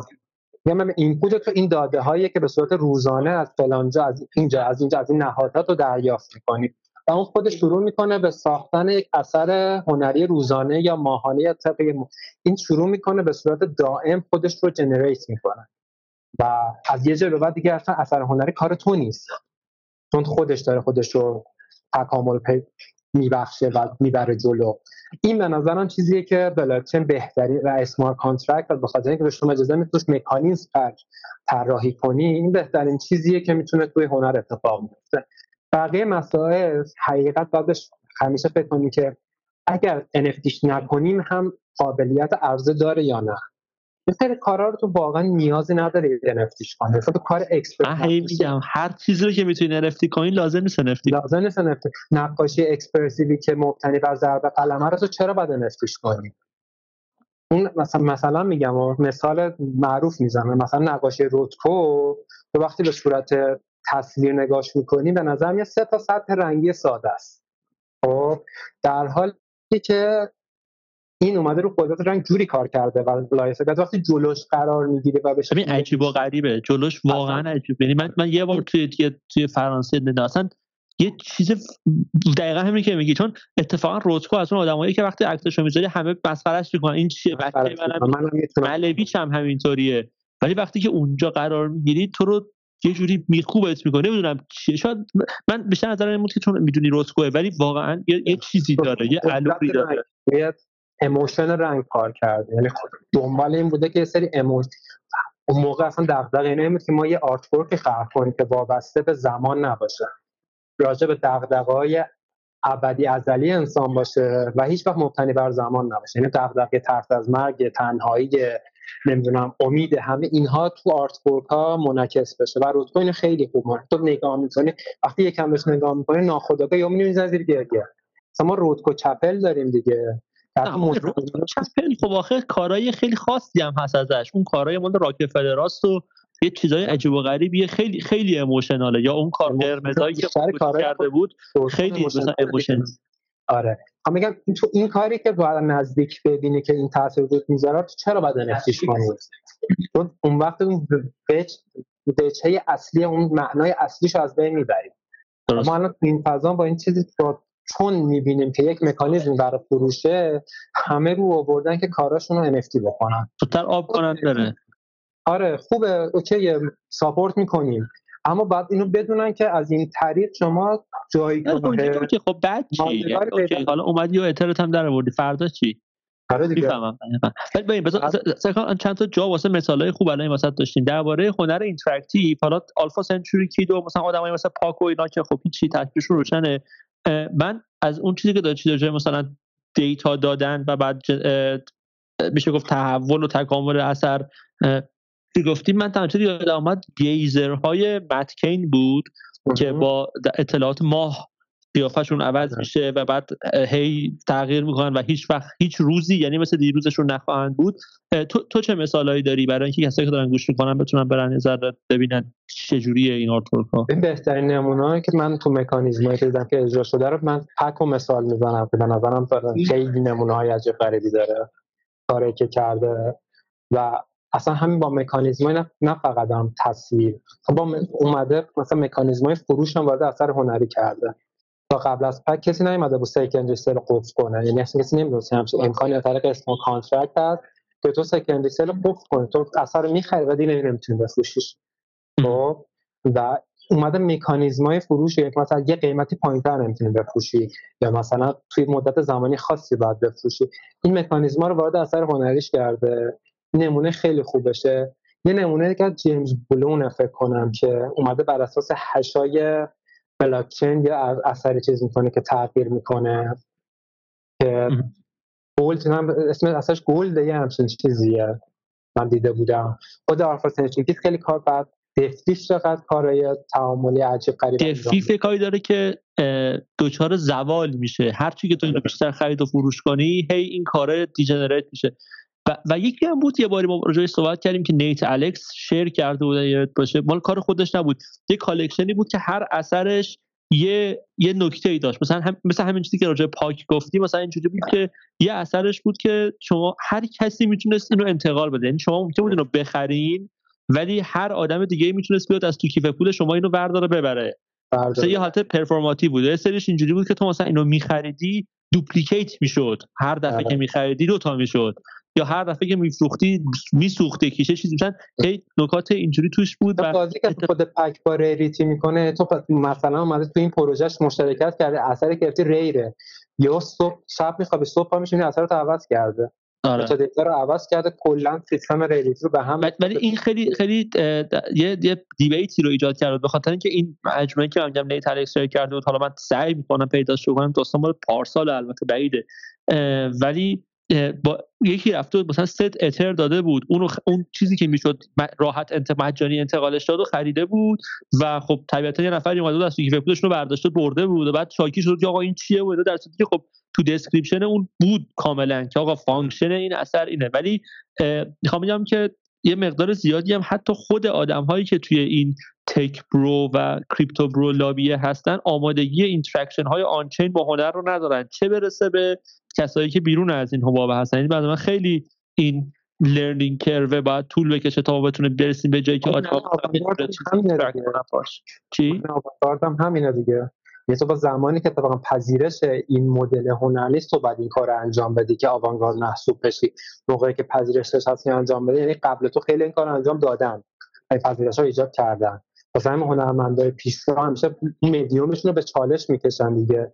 اینا که مثال زدن اینا شروع کردن به چالش کشیدن مدیوم آدم مدیوم به چالش بیارن چی کارا دیگه میشه انجام داد؟ چه کاری حالا انجام نشده؟ نه اینکه صرفا بیان از هم چیزای ثابت استفاده کنه که بقیه هم دارن می‌کنن. حالا هم یه یه مدلشه ها. یه بخش دیگهش می‌تونه خیلی مثل کاره مثلا ویلیام ماپان باشه که اومده بود برای نقاشی مثلا چیز کار انجام داده. ماتیس مثلا آره پول کلیونا ماتیس و بقیه کار انجام داده. ولی خب اینم یه مدلشه. یعنی لزومی نداره که حتما چیز باشه. حتما بیاد یه سری مکانیزم توش به کار ببره تا حتما باقی بمونه. اما هر مدیومی به نظر من هنر خودش اون نیتیو خودش رو میطلبه. و این چیزایی که ما داریم مثال می‌زنیم نیتیو این فضا چون این فضا بهشون امکانات رو میده که خلقشون بکنن. خب ببین ولی حالا این داستان میدیوم نیتیویتی یه گری ایریایی رو این وسط ایجاد می‌کنه. اونم گری ایریای دیجیتال پینتینگه digital painting یه عرصه‌ایه که تکلیفش خیلی روشن نیست با این توضیحی که ما حداقل داریم ارائه می‌کنیم. و من تقریبا مطمئنم که مقدار خیلی زیادی از کسایی که دارن این پادکست رو گوش میدن احتمالا فعالیتشون توی اون حوزه است. یعنی خب مثلا حالا blockchain art یا حالا اون چیزی که به اسم crypto art مطرح میشه یا smart contract art یا هرچی یه حوزه خیلی خیلی تکنولوژیکی عجیبیه که شاید دقیقا حتی مثلا focus کردن روش باعث پروندن یه مقدار زیادی از کسایی که ممکنه اتفاقا بتونن تو این فضا موفق باشن من بشه بخاطر طرف فکر کنه oh shit من که هیچی از تکنولوژی و این بلاک چین و اینا سرم نمیشه مثلا چیکار بکنم مثلا توی این فضا؟ ولی خب حقیقت اینه که اون عده زیادی که دارن digital art منظورم digital art معنی digital painting کار می‌کنن و حالا به لطف اپلیکیشن های که الان براش وجود داره و سیستم های که مثل آیپد ها و پروکرییت و اینا یعنی منظورم وجود داره خیلی هم زیادن و کاراشون هم خیلی فوق العاده است واقعا. اینا به نظر تو کجا قرار می‌گیرن توی این چیز؟ یعنی تو گفتی که یه سوالی رو مطرح کردی درباره به عنوان جور سنجی که ببینم آیا این کار رو NFT بکنم یا نه بود که اگه NFT نکنم جور دیگه می‌تونم ارائهش بکنم. اگه می‌تونم پس NFTش نکنم. یعنی تقریبا یه همچین چیزی ببین تو نقاشی که توی iPadت می‌کشی رو طبیعتا می‌تونی پرینتش کنی تک نسخه حتی و امضاش بکنی و بفروشیش ولی تو نهایتا داری چاپش می‌کنی. یعنی کاری که داری داری کپیش می‌کنی داری یه reproduction ی ازش درست می‌کنی. تنها راهی که می‌تونی اصل اون اثر رو حالا اگر که اصلا در نظر بگیریم که همچین چیزی وجود داره که باید قاعدتا داشته باشه چون به حال طرف وقت گذاشته کشیده یه چیزی رو خلق کرده بخوای ارائه بکنی اینه که در فرمت NFT ارائهش بکنی. به نظر تو اونا باید کجای این قضیه قرار بگیرن؟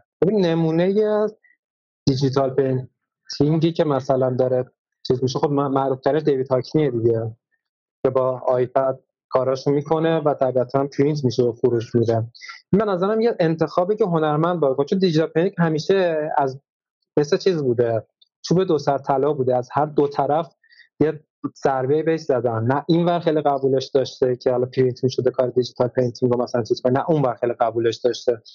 و من فکر می‌کنم بهترین سنجش اینه که هنرمند ببینه مثلا میگم پرینت کردنش آیا در انتقال معناش خیلی تاثیر می‌ذاره یا نه؟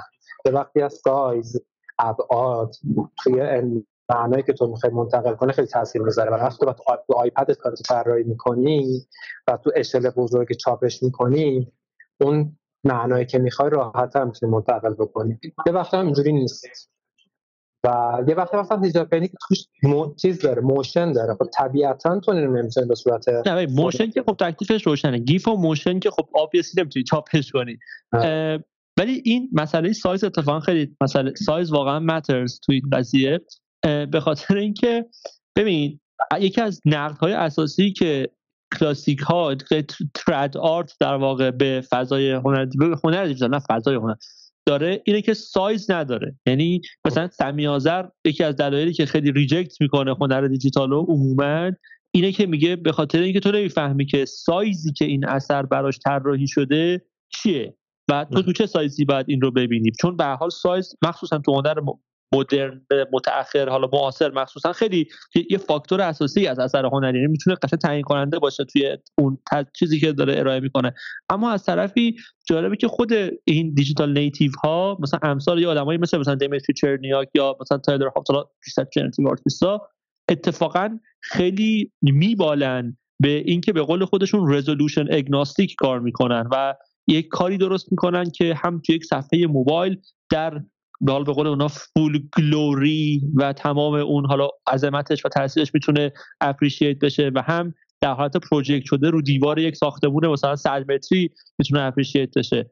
ولی هنر کلاسیکی ها این تصویر رو ندارن و معتقدن که هنرمند باید سایز رو جورایی مشخص کرده باشه. آیا اینم به یکی از تاثیر یکی از المان های متغیر آوانگاردیه که حالا فضای دیجیتال داره وارد درس هنر می‌کنه؟ مثلا داستان تو تاریخ هنری هم نگاه بکنی زمانی که هنر مدرن شد چرا تخت شد؟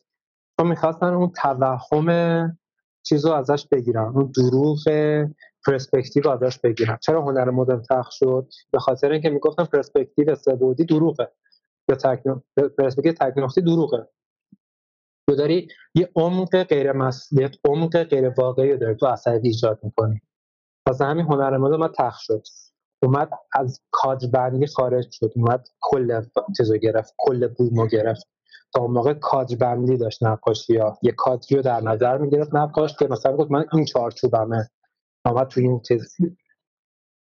این معاصره اومدن کلا کانسپت مستطیل مثلا نقاشی رو تغییر دادن. مثلا ما ضد نقاشی من کی گفته نقاشی بعد مثلا مستطیل باشه؟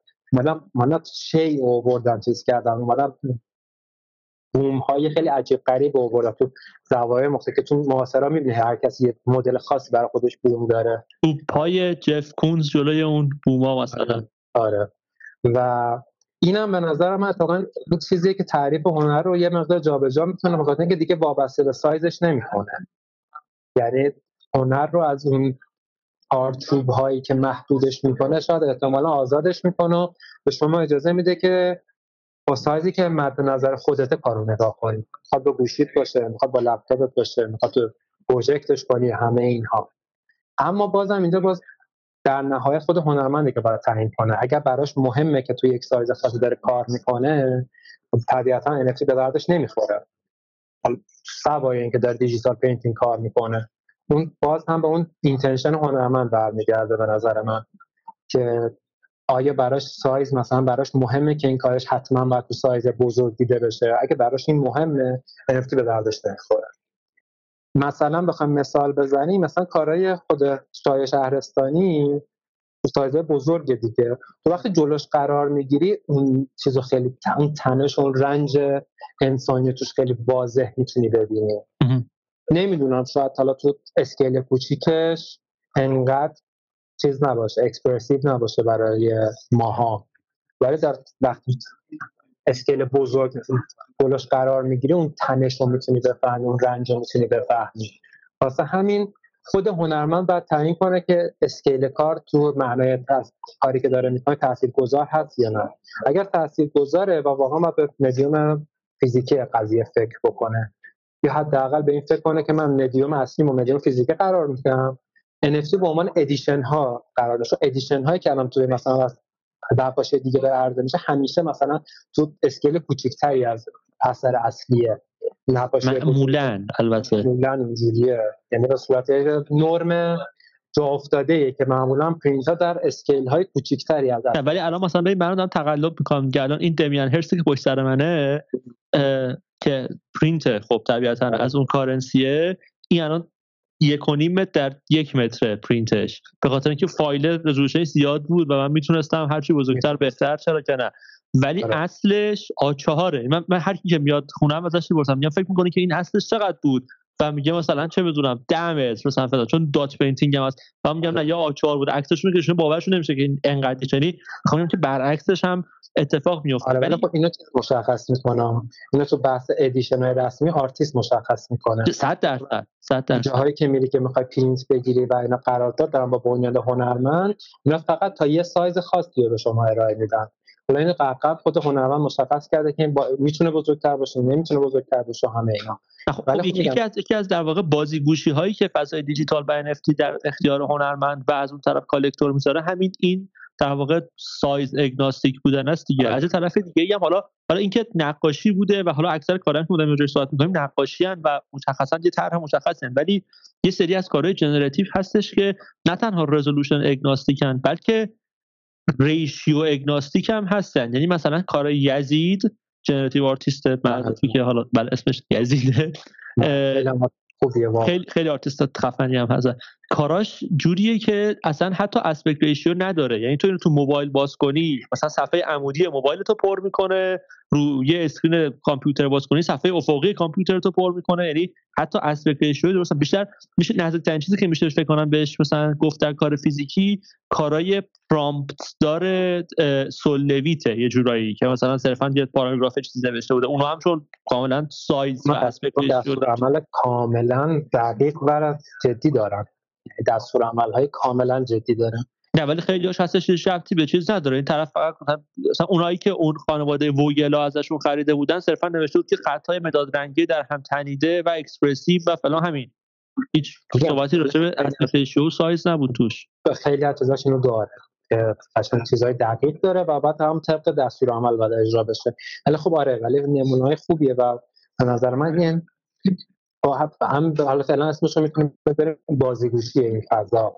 اما به نظرم امکانیه که این به شما اجازه میده که از این بحث ابعادیش یکم خارج بشه این مسئله و تو بتونی اینو تو هر ابعادی که فکر می‌کنی با همون کیفیت پیادش بکنی. یعنی معمولا در خیلی کار جنراتیو کوچیک و بزرگیشون هیچ تأثیری روی اون تأثیری که می‌ذارن نداره. هیچ. یعنی همون کوچیکی که تو گوشه موبایل انقدی هم می‌بینی.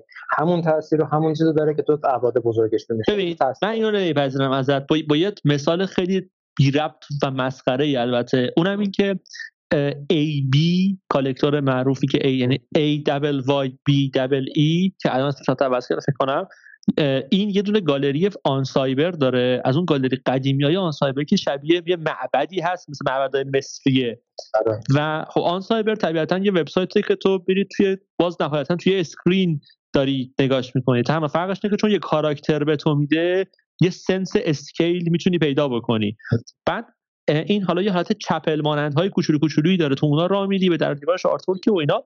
میپیچی یه جایی یه دفعه و یه سالن عظیمه که تهش روی یه دیواری که نسبت به کاراکتر تو شاید مثلا قد یه ساختمون چهار طبقه است یعنی مثلا یه چیزی نزدیک 13 14 متره یه دونه Fidenza ه و ببین تاثیر می‌ذاره روت.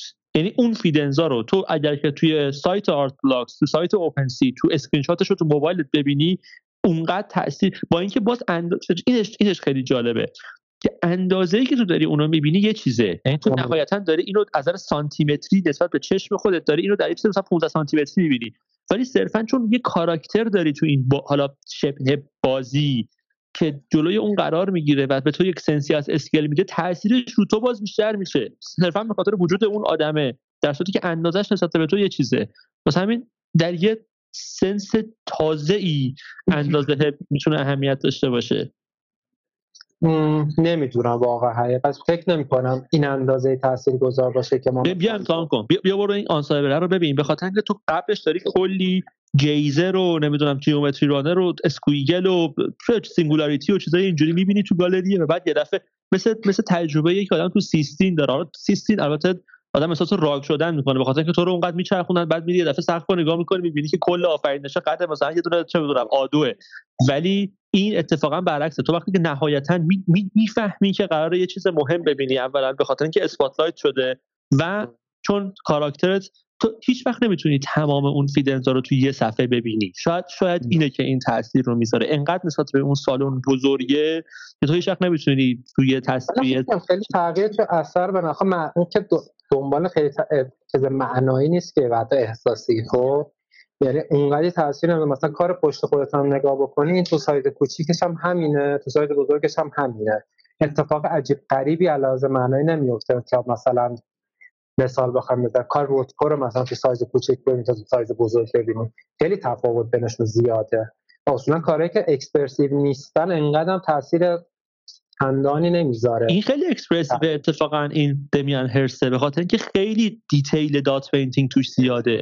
آره ولی چیز نیست. یعنی اون میزان کوچیک با بزرگیش تا تو این خیلی چیز عجیب غریبی نمیده که یه یهو مثلا با یه دنیای جدیدی رو شدی ما تو همین تکسامی چیزو داشتیم. آثاری داشتیم که اینجوری بود. یعنی آره, آره. که مثلا کار چیوبو بود. کاری که حالت موج داشت ولی خب با کد نوشته شده بود اینا اون تو اون سایت اجرا می‌شد. به نظر من خب خیلی تاثیرگذاری احساسش بالاتر از زمانی بود که گوشی نگاه می‌کنی. یه موجی داره می‌خوره و صرفا می‌بینی که یه سری خطه که توسط کد مثلا نوشته شده اینا. اما به نظرم این اینقدر مسئله جدی تو این فضا نیست که به نسبت که تو فضای رسمی تره یعنی تو فضای سنتی تر هنر هست. به نظرم اینقدر چیز نیست. رسمی تر رو خیلی داشت مینداختی نه سنتی تر هنر. آره. نه ولی خب ببین اتفاق این خیلی جالبه به خاطر یعنی خودت هم الان اشاره کردی که میگی آرتیست باید حواسش باشه که کارش در سایزهای مختلف و معمولا در سایزهای کوچکتر دیده میشه به قول تو کمتر پیش میاد که یک نفری در اسکرینی بسیار بزرگتر از اون آرت ورک حتی در حد اینکه نفر توی یه iPad 11 یا 13 اینچ داره مثلا اون رو تو Procreate می‌کشه قاعدتا جایی که داره اون یا اون هنر حالا consume میشه یا appreciate میشه توی اسکرین های یا همون قدی یا کوچیک‌تره معمولا. و باید یعنی یه جورایی میشه گفت حواسش باشه که پیامی که می... پیامی که تأثیری که می‌خواد بذاره رو بتونه تو همون اون سایز بذاره ولی ضمن می‌تونه یک Easter egg هایی هم توش قرار بده برای کسایی که حالا احتمالا ممکنه به نحوی این رو بزرگتر ببینن. مثلا باز در مثال فیدنزا اونایی که سوپر بلاکن اونایی که اینجوری block block ی شطرنجی اتفاقا تو کوچیک خیلی مسخرن. ولی وقتی خیلی خیلی بزرگ نگاهشون بکنی یه جاهایی تو گوشه هاش هست که تو فکر می‌کنی اینا همه به هم رسیدن ولی به هم نرسیدن. با هم مثلا دو میل داره دو, دو, دو پیکسل داره با هم میزنششون و بعد تو اسکل بزرگ تو می‌بینی که مثلا 400 تا لایه مختلف رو هم دیگه است. در که تو همیشه داری توی کوچیک می‌بینی فکر کن که خب یه دونه مثلا چیز شطرنجی اومده. برم تصویرش با هنرمنده دیگه. مثلا تو هم تو نمایش خود تالر هابس که داشت و خودش در نهایت به سایز رسیده بود. یعنی سایزهای مختلفی از کاراش هم داشت. اینا اکتیز کرده به عنوان edition print هایی که گذاشته بود اونجا. یعنی در نهایت تو وقتی اینو تبدیلش می‌کنی به edition print سایز چیز میشی یعنی خودت برای خود براش سایز تعیین می‌کنی. اما خب بیشتر بحث من نقاشیه و نقاشی معمولا در حالت سنتی از یک سایز یه آرتیست شروع می‌کنه. حتی یعنی تو بومش انتخاب می‌کنه از اون سایز شروع می‌کنه و تو اون سایز کارش انجام میده. این تو دیجیتال یه مقدار کار سختریه که تو به اون سایز اصلی برسی. در نهایت وقتی به اون نتیجه نهایی می‌رسی خود هنرمند می‌فهمه این تو چه سایزی نمایش داده بشه که چیز بشه قابلیت اهمیتی نداره که هنرمند چه فکر بکنه. بخاطر اینکه نهایتا حالا تو این case استثنائا میشه گفت متاسفانه هنرمند حضور نخواهد داشت. در اکثریت قریب به اتفاق جاهایی که اون اثر نمایش داده میشن. آره. مخصوصا collector های خصوصی حالا تو شوها و گالریا و اینا هنرمند باز می‌تونه یه نظری داشته باشه دربارش ولی توی جاهای شخصی و مخصوصا اونجوری که حالا داره به طور خیلی گسترده توسط public در واقع appreciate میشه خیلی چیزی نخواهد داشت هنرمند توش. چون یه نکته این وسط مطرح شد که مثلا من نکته مهمیه و واسه خیلی از کسایی که تا این پادکست رو گوش می‌کنن یا ببینن هم شاید مسئله باشه باز اون شاخص موفقیت و من می‌خوام برگردم به اون صحبتی که همون اول اول درباره democratization هنر کردیم. اونم اینه که معمولا شاخص موفقیت یک هنرمند در فضای physical خیلی صفر و یکیه یا صفر و صدیه در واقع. یعنی تو یا یه هنرمند شناخته نشده ای یا این شانس رو میاری یا حالا یه دفعه به دلیل اینکه آدم جسوری هستی یا یا یا خوش‌شانسی یا خیلی بچه پررویی یا بالاخره connection داری یا هرچی موفق میشی که اون نردبون رو بری بالا و خودتو برسونی به اون عرصه حالا بازار هنر دنیای هنر هرچی.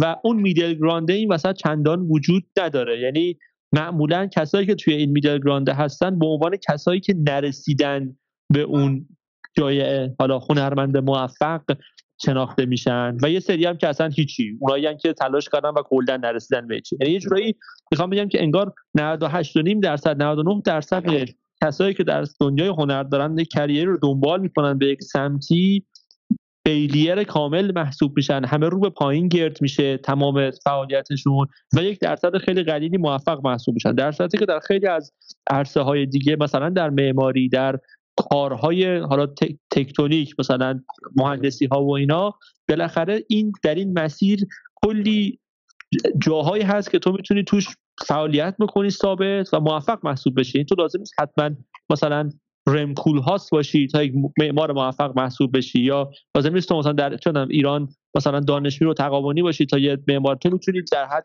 هر کاری که داری می‌کنی کار کنی پول در بیاری موفق هم باشی حالا توی یه عرصه شناخته شده هم باشی و توی اون مسابقه الزاما شرکت نکنی به سمت اون تاپ تاپ تاپ برای اینکه موفق محسوب تو هنر این خب خیلی کمتره. یه چیزی هست که اصلی هست میگن تو این بازار برنده صاحب همه چیز است. اصل اصلی این بازار برنده همه چی رو برده و این برنده منظورتون تاپ تاپ تیر هایی آره. که بلو چیپ ها در واقع. برنده صاحب همه چیزا. و کتابی هست که خود خانم آقای شیرشبانی ترجمهش کرده. چرا هنرمندان فقیرن؟ یه چیزی داره راجع به درآمدی روی اقتصاد هنر که چرا؟ ما یک سری حلقه بسته آرتیست خیلی ما پولدار داریم. خیلی با عدد بالا و بقیه دارن تو طبقات پایینتر دست و پا می‌زنن و سعی می‌کنن کارشون بفروشن اصلا اصلش همینه دیگه. اصل مارکت همینه. برنده صاحب همه چیزه یعنی تو وقتی به اونجا می‌رسی در واقع همه رو بردی. و اینجا دیگه خیلی اون مسئله عدالت نمی‌دونم مسئله تبعیض و اینا مطرح نیست. اگر کسی به اون حلقه بالا رسیده باشه همه چی برده. و اینو ما تو آرتیست هایی که معمولا توی Sotheby's می‌بینیم خیلی واضح مشخصه کسایی که معمولا در اون حراجی یا کارشون فروش میره معمولا آرتیست هایی که همه جا دیگه شروع می‌کنن کارشون خواستن. و دیگه فقط صرفا باید بشینه سر جاش و کار تولید کنه و دیگه لازم به هیچ فعالیت دیگه ای نداره هنرمنده و این نابرابره توی مارکت هست و حالا فضای دیجیتال احتمالا می‌تونه خیلی چیزش بکنه خیلی بهترش بکنه. اما فکر نمی کنم اینقدر بتونه از بین ببرتش. چون در نهایت اینه که ما یک تعداد collector محدود داریم ثروتمند آنها تعداد محدودی آرتیست همیشه خرید خواهند کرد. البته البته collector ثروتمند الان تعریفش داره عوض میشه به خاطر اینکه ببین تا یه زمانی مثلا حتی شاید میشه گفت دهه مثلا 70 میلادی واقعا آدم های ثروتمند از اولدمانی بودن. یعنی کسایی بودن که از قدیم تو خانواده های پول اونقدر اصلا اون مدل امریکن دریمی که حالا من تا باتر آمریکا بشدم ساعت که آدم ها می‌تونستن توش یک دفعه از صفر به, یک وضعیت پولداری برسن تقریبا نتیجه اواخر دهه 70 و 80 میلادیه مثلا. که یه دفعه یه نسل جدیدی از آدم‌ها پولدار شدن مخصوصا حالا با سیلیکون ولی و اینا یه دفعه مقدار زیادی پولدار شدن و یه مقدار زیادی شدن تبدیل شدن به تبدیل شدن که یعنی به حال شروع کردن به art collect کردن. الان هم تقریبا ما یه همچین انفجار جدیدی رو داریم به لطف حالا crypto تجربه می‌کنیم که آدم های جدیدی دارن به, به اون برکت پولدارها اضافه میشن. ولی من بیشتر می‌خواستم به این برسم که این دموکراتیزه شدن یک جورهایی باعث میشه که هنرمندها در مسیری که دارن به سمت Christie's در مسیری که دارن به سمت چه Sotheby's و Phillips و اینا میرن هم موفقیت های life changing ی داشته باشن که شاید از نظر اتفاقا reputation حالا چون تو اینا رو اصلا جدا کردی گفتی بازار هنر و دنیای هنر تا شاید از نظر دنیای هنر اونقدر به reputation شون کمک نکنه ولی از نظر maintain کردن خودشون به شدت می‌تونه کمک کنه. یعنی مثلا یه هنرمند اونقدر کار عجیبی براش شاید نباشه که الان در مثلا Foundation یه کار دو اتری بفروشه. حالا الان که همیشه خیلی ترکیده ولی بازم حتی اونقدر عجیبی و خب دو اتر مثلا میشه چه 5000 دلار پوله و نسبت به شاید کاری که اون همون آرتیست می‌تونسته در فضای physical بفروشه یا اصلا موقعیتش رو داشته باشه خب زمین تا آسمون فرق می‌کنه. ولی خب ممکنه الان تو که این موفقیت چندان محسوب نمیشه به خاطر اینکه شاید حتی تو اون مسیره نباشه. ولی من محسوب که این یه برکتی رو این وسط باز می‌کنه یه عرصه رو باز می‌کنه که آرتیست ها می‌تونن career های به نسبت reliable و نمی‌دونم چجوری می‌تونم توصیفش کنم ولی لازم نیست star artist باشن master artist باشن برای اینکه یک هنرمند موفق شن. ما خیلی وقت دیگه نیازی, نیازی نداریم که حتما star artist باشی. یعنی برای اینکه لحاظ موفق مالی به خاطر اینکه اصلا اینقدر به غیر از فضای دیجیتال ما انقدر اون اون فضا نهادهای واسط و میان رده داریم و دارن کمک می‌کنن به آرتیستا که آرتیست خیلی راحت می‌تونه حتی گذران زندگیش رو از اینجا بکنه تا پول خوبی هم در بیاره و اوکی بگه اوکی من این ساعت ساعت خوبیه و ما خیلی آرتیست زیادی تو این رده وسط داریم. و ولی خب معمولا جاه طلبی تو تمام هنرمندها هست که دوست دارم برسم اون سطح بالا. خب بخش بزرگی شانس بخش بزرگی ارتباطات بخش بزرگیش مناسبات داخل این فضا است. ولی قطعا وجود وجود یه همچین به خصوص برای آرتیست ایرانی. من خیلی از آرتیست های می‌شناسم که مثلا کاراشون تو بازار خودمون مثلا امکان نداشته به قیمت 2000 دلار برسه. ولی همین الان توی مثلا سوپررر تو جای مختلف در کاراشون 5000 دلار 6000 دلار 8000 دلار کاراشون میفروشن. و این لحاظ مالی خیلی کمک کرده. یعنی امکان نداشته تو بازار خودمون بتونن همچین موفقیتی رو کسب کنن. ولی الان تو این از اون چرا؟ چون تونستیم به یک فضای بزرگتر و یه اقیانوس وسیعتری دسترسی پیدا کنن. و این بزرگترین کمکی که این فضا کرده به خصوص به digital artist ها حالا ما داریم کسی که physical artist هم داره از فضا استفاده می‌کنیم بزرگترین کمک به digital artist کرده که به جای یک فضای بسته ای که توش digital art رو appreciate نمی‌کنه بتونن توی فضای بزرگتری که اتفاقا دغدغش اتفاقا digital art بتونن کارشون نمایش بدن کارشون بفروشن. ما خیلی هنرمند ما مهمی داریم تو این فضا. ما مثلا عارف از فضای physical وارد فضای دیجیتال شده یعنی عارف نیازی. عارف نیازی. قبل از این فضا خب نقاش یعنی هنوز هم داره کار چیز physical انجام میده. تمرکز گذاشته کار physical کار نقاش خوبی هم هست. ولی خب تو دیجیتال دید چقدر یهو appreciate درست حسابی شد و واقعا حقش بود. یعنی حتی کمتر از اون چیزی که کارش داره نمایش میده. حتی خیلی بیشتر از این می‌تونه اپریشیت کنه. این به لطف بود بودن این فضاست که به خیلی این صدا رو داد که بتونن کارشون رو به نمایش جاهای دیگه دنیا بزنم و به خصوص به دغدغه خود من از حضور تو این فضا که صحبت نکردم راجبش اینه که من دغدغه من گفتگوی بین فرهنگی که دیجیتال آرت می‌تونه فراهم کنه. این دموکراتیزه شدن نمایش هنر به شما اجازه میده که در چند تا نقطه مهم فرهنگی چند تا کار مختلفی با پس با بگرانده مختلف فرهنگی نمایش بده راجع به یه موضوع. و اجازه بدی ببینی که دیالوگ چجوری شکل می‌گیره. راجع به کارها. این هدف اصلی من از این فضاست. که اجازه بده مثل دیالوگ های بین فرهنگا شکل بگیره بجز بجز که یه فرهنگی بخواد تسلط پیدا کنه بقیه. که ما بگیم فقط اینجا دیگه فرهنگ فرهنگ غربیه یا فقط اینجاست که می‌تونن حرفی برای گفتن داشته باشن. این دیجیتال آرت به شما اجازه رو میده. ما با خاطر مناسبات بسته اقتصادی سیاسیمون طبیعتا نمی‌تونیم خیلی شعار رو تو جاهای مختلف برگزار کنیم با همچین. قدرت با دیجیتال رو اجازه میده که کار از اون ور بیاری اینجا نمایش بدی کار از اینجا ببری و نمایش بدی. کنار همین رو نمایش بدی همزمان نمایش بدی. این بزرگترین مزیتی که داره ایجاد می‌کنه. خب از طرفی آیا فکر نمی‌کنی یه مقدار زیادی هم در واقع این این فضای میشه گفت بین بین المللی که داره ایجاد میشه مثل یک کوره ای عمل می‌کنه که داره اون لبه های تیز فرهنگی و ناحیه قومی آثار و هنرمندها رو می‌گیره. من نمیگم که بده ها ولی می‌خوام بگم که یعنی یه جورایی هنر دیجیتال به عنوان یه یه بستر مشترک بین حالا تمام این هنرمندان که دارن جاهای مختلف فعالیت می‌کنن یه ارتباطی بین این آثار برقرار می‌کنه که شاید بین آثار physical شون برقرار نباشه. یعنی تفاوت‌های فرهنگی contextual کارهای physical ناخودآگاه بسیار بیشتر از تفاوت‌های contextual آثار دیجیتاله. این تا از کجا میاد؟ من اینجوری فکر می‌کنم من اصلا اینجوری فکر می‌کنم به خاطر اینکه این دغدغه رو زمان مدرنیزه شدن هنر هم داشتن. که ما کار ما درست به سبک غربی میشه و دیگه از فرهنگ خودمون دور میشه. ولی مسئله خیلی جالب اینه که ما فرهنگ ما یک فرهنگ چسبنده است. و اتفاقا تو موضوعاتی که انتخاب می‌کنیم نه به سبکی که پیادش می‌کنه اتفاقا ما در دوره مدرن چیزی به نام مدرنیسم محلی نداشتیم. مدرنیسم یه زبان جهانی بود. اومده بود که بگه من یک زبان جهانی در هنر دارم و مدرنیسمه. ایرانی من گفتم مدرنیسم ایرانی. مثلا چیزی به نام نوسنتگری همون تو جنبش سقاخانه یعنی مدرنیسم ایرانی.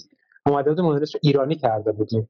آمده از آیتم های فرهنگی خودمون با سبک غربی با سبک مدرنیست داشتیم پیادهش می‌کردیم. اینم به نظر من همونه.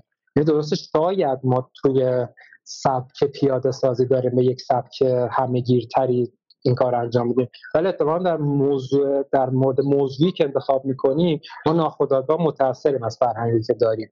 این امکان نداره یه آرتیست از background فرهنگیش جدا بکنیم.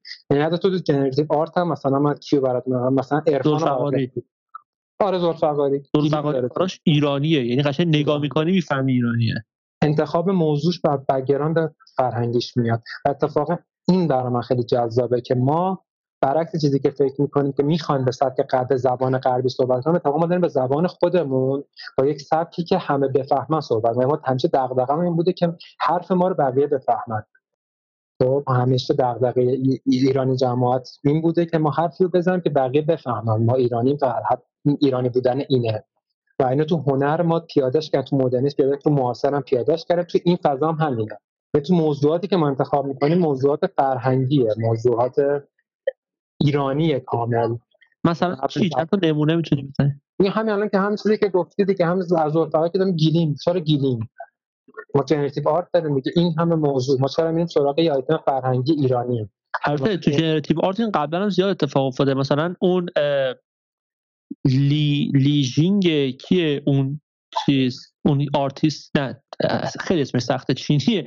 اون خانومه که با Art Blocks کار می‌کنه و اون Memories of رو درست کرده. اونم خب مثلا art generative ه ولی کاراش مشخصا چینیه. با اینکه هیچ هیچ المان چینی توش نداره. ولی نگاه می‌کنید که اوکی این این نقاشی مثلا چینی یا ژاپنیه. دقیقا همین این جذابیت رو ایجاد می‌کنه تو وقتی که مثال میگم تو یک نمایشگاه generative art داشته باشی که background های مختلف فرهنگی یا داشتون generative art کنار هم گذاشته باشی تفاوت توش رو می‌بینی. نوع مدلی که برخورد می‌کنن با موضوع generative art هم توش می‌بینی. خب این خیلی جذابه. احتمال اجازه میده که دیالوگ شکل بگیره. من تو همین نمایشگاه تکس ما حداقل از سه تا چهار تا background مختلف ما director artist داشتیم. و تا تو موضوعاتی که انتخاب کردن رو می‌دیدی که طرف چرا مثلا این موضوع رو انتخاب کرده؟ و اینا همش ناشی از اون هویت دیگه. ما کار هنری که می‌کنیم ناشی از هویتیه که به عنوان هنرمند داریم. این هویت هم باز ناشی از اون فرهنگی که تو زندگی می‌کنیم. و خب خیلی یهو تاثیر گذاره روی نتیجه کاری که می‌کنیم واسه همین اتفاقا خوبه. ما داریم به یک زبان بین‌المللی راجع به موضوعات فرهنگی خودمون صحبت می‌کنیم. خب این چسبه به نظر تو چیه؟ این چسبه صرفا digitalization و tokenization یه جورایی چسبه هنره. زبان هنر بوده و دیجیتالی هم نیست. خب قبلا هم وجود داشته. چرا چرا تا قبل از این این گفتگوی تمدن ها شکل می گرفته از سر حداقل کانتکست ما ما. بیرون افتادیم. ما بیرون به خاطر اینکه دسترسی نداشتیم به در واقع آره. عرصه های تعاملی فرهنگی. این اصلا بازار چین رو که تو نگاه بکنی به خاطر اینکه حالا خود چینی هم خودش رو تبدیل شدن به یه طبقه خیلی مهم collector. خود بازار چین رو نگاه می‌کنی کشف هنر چین یعنی همین دیگه. یعنی هنر چین الان به یکی از بعد از آمریکا دومین بازار اساسی هنر دنیاست. و خود هنر چینی هم مطرح شد. collector آمریکایی شروع کردن هنر چینی خریدن جمع کردن و اینا. اینها داشته اتفاق به تمام مناسبات اتفاق میفته ما تو دوره که Christie's اومده بود توی خاورمیانه توی چیز دو چیز کرده بود ما داشتیم رکوردهای خاورمیانه رو جابجا می‌کردیم هم هنوز که هنوز رکورد بزرگ یعنی گرونترین اثر فروش رفته یه هنرمند مربوط به خاورمیانه هنوز مال ایرانه و مال پرویز تناولیه با دو هشت میلیون دلار. خب یعنی هنوز هیچ آرتیست دیگه تو این منطقه نتونسته رکورد بزنه. ما ازش دور افتاده بودیم. ولی این دیجیتالی شدن اجازه میده اتفاقا که حالا ما هم به این گفتگو بپیوندیم. یعنی من curator ی که تو تهران نشست نشستم بتونم حتی نمایشگاهی رو curate بکنم که از آرتیست های خیلی شناخته شده غربی شرقی و Middle East هم توش داشته باشیم خاورمیانه توش داشته باشیم کنار هم. و حالا کم کم ببرم مثلا موضوع محور یعنی راجع یک موضوع خاص. بگیم راجع به یک موضوع خاص این کار رو انجام بدیم. ببینیم آرتیست راجع به موضوع خاص چه جوری reaction نشون چه جور کار خلق می‌کنن. و زبان معمولا زبان یکی بوده. یعنی در مدرنیسم زبان یکی بوده در معاصر هم زبان هر کسی زبان شخصی خودش رو دیگه پیدا کرده از هنر معاصر بنابراین زبان جهانی ما نداریم. هر آرتیست زبان شخصی خودش رو داره ولی باز قابل فهمه. یعنی آره. هنر خب چی چی به نظر تو قابل فهمش می‌کنه؟ با اینکه نه زبان مشترکه نه context مشترکه نه احتمالا اون پیام مشترکه ولی باز هنر معاصر عموما ریلیتبله هدفش همین بوده. هدف هنر معاصر این بوده که بتونه با عموم جامعه این ارتباط برقرار بکنه. واسه همین رفته به سمت اجرای ساده تر حتی یه وقتایی. یعنی ترتمیزتر. می‌رفت سراغ ماده راجب نمایش ماده و اتفاقا ما میگیم به نظر خیلی چیز میاد به نظر خیلی روشن میاد. ولی خب در معانی پنهانی که میشه نقد جدی رو می‌خونه اتفاقا خیلی معانی فلسفی خیلی پیچیده در درون هر کدوم از آثار نهفته است. اما احساس می‌کنم این مبحث اینترنت به ما اجازه داد که ما آشنا بشیم با فرهنگ های مختلف و کم کم این kitsch هایی که اونا دارن و دارن استفاده می‌کنن تو کاراشون حتی پاپ رو ما بفهمیم. یا تو کارهایی که مثلا توی pop artist های اونور می‌کنن که میاد از دنیای comic میاد مثلا بیرون ما که اینجا نشستیم ما حتی ممکن متوجه بشیم. ما که حتی از اون culture نیستیم. اینم به خاطر وجود اینترنته. خب باز ما متوجه بشیم به خاطر اینکه ما داریم media ی اونا رو consume می‌کنیم. آره. یعنی مثلا ما چه دونم کار فرض مثلا ما art های اندی وارهول رو instantly می‌شناسیم. حتی اگر که آره. خیلی هنر دوست نباشیم. برعکسش برای چیه؟ اونا exotic بودن هنر ما رو consume می‌کنن. خب آره ولی همین رو می‌خوام اون چیزی که اونا از هنر ما می‌شناسن خیلی extreme و بدویه. یعنی exotic نه خب exotic الزامن به بدوی بودن اشاره نداره. صرفا متفاوته. ناشناخته بودن و ناشناخته است. آره ولی مسئله اینه که ما یعنی هنر غربی حالا مثلا در آمریکا حالا آمریکا خیلی benchmark خوبی هم واسه هنر البته نیست چون خیلی بازاریه واقعا. ولی یک جورهایی بالاخره الان حداقل در 100 سال 200 سال اخیر هی داشته متحول می شده حالا نه فقط آمریکا غرب به طور کلی. اما ما هنوز یک جورهایی با یک سیستم شیرین نشاتیزم طوری داریم سعی می‌کنیم از هی هی می‌خوام از نوشخار استفاده نکنم مثل مؤدبانه تری پیدا کنم از دوباره حفاری و در آوردن یک سری علمان هایی که اتفاقا به خیلی ما نیستیم. صرفا اون بله. چیزی که ما فکر می‌کنیم اونا از ما فکر می‌کنن. اون ما تصویری که اون از هنر ما ارائه میشه واسه خود ما هم exotic هست. دقیقا دقیقا. اینم ما نیست. خودمون خودمون رو stereotype می‌کنیم. به خاطر اینکه stereotype نکنیم انقدر به اونها نزدیکیم که واسهشون اهمیت دیگه نداره. میگه خب ما که already اینو داریم اینجا واسه چی بیایم سراغ این؟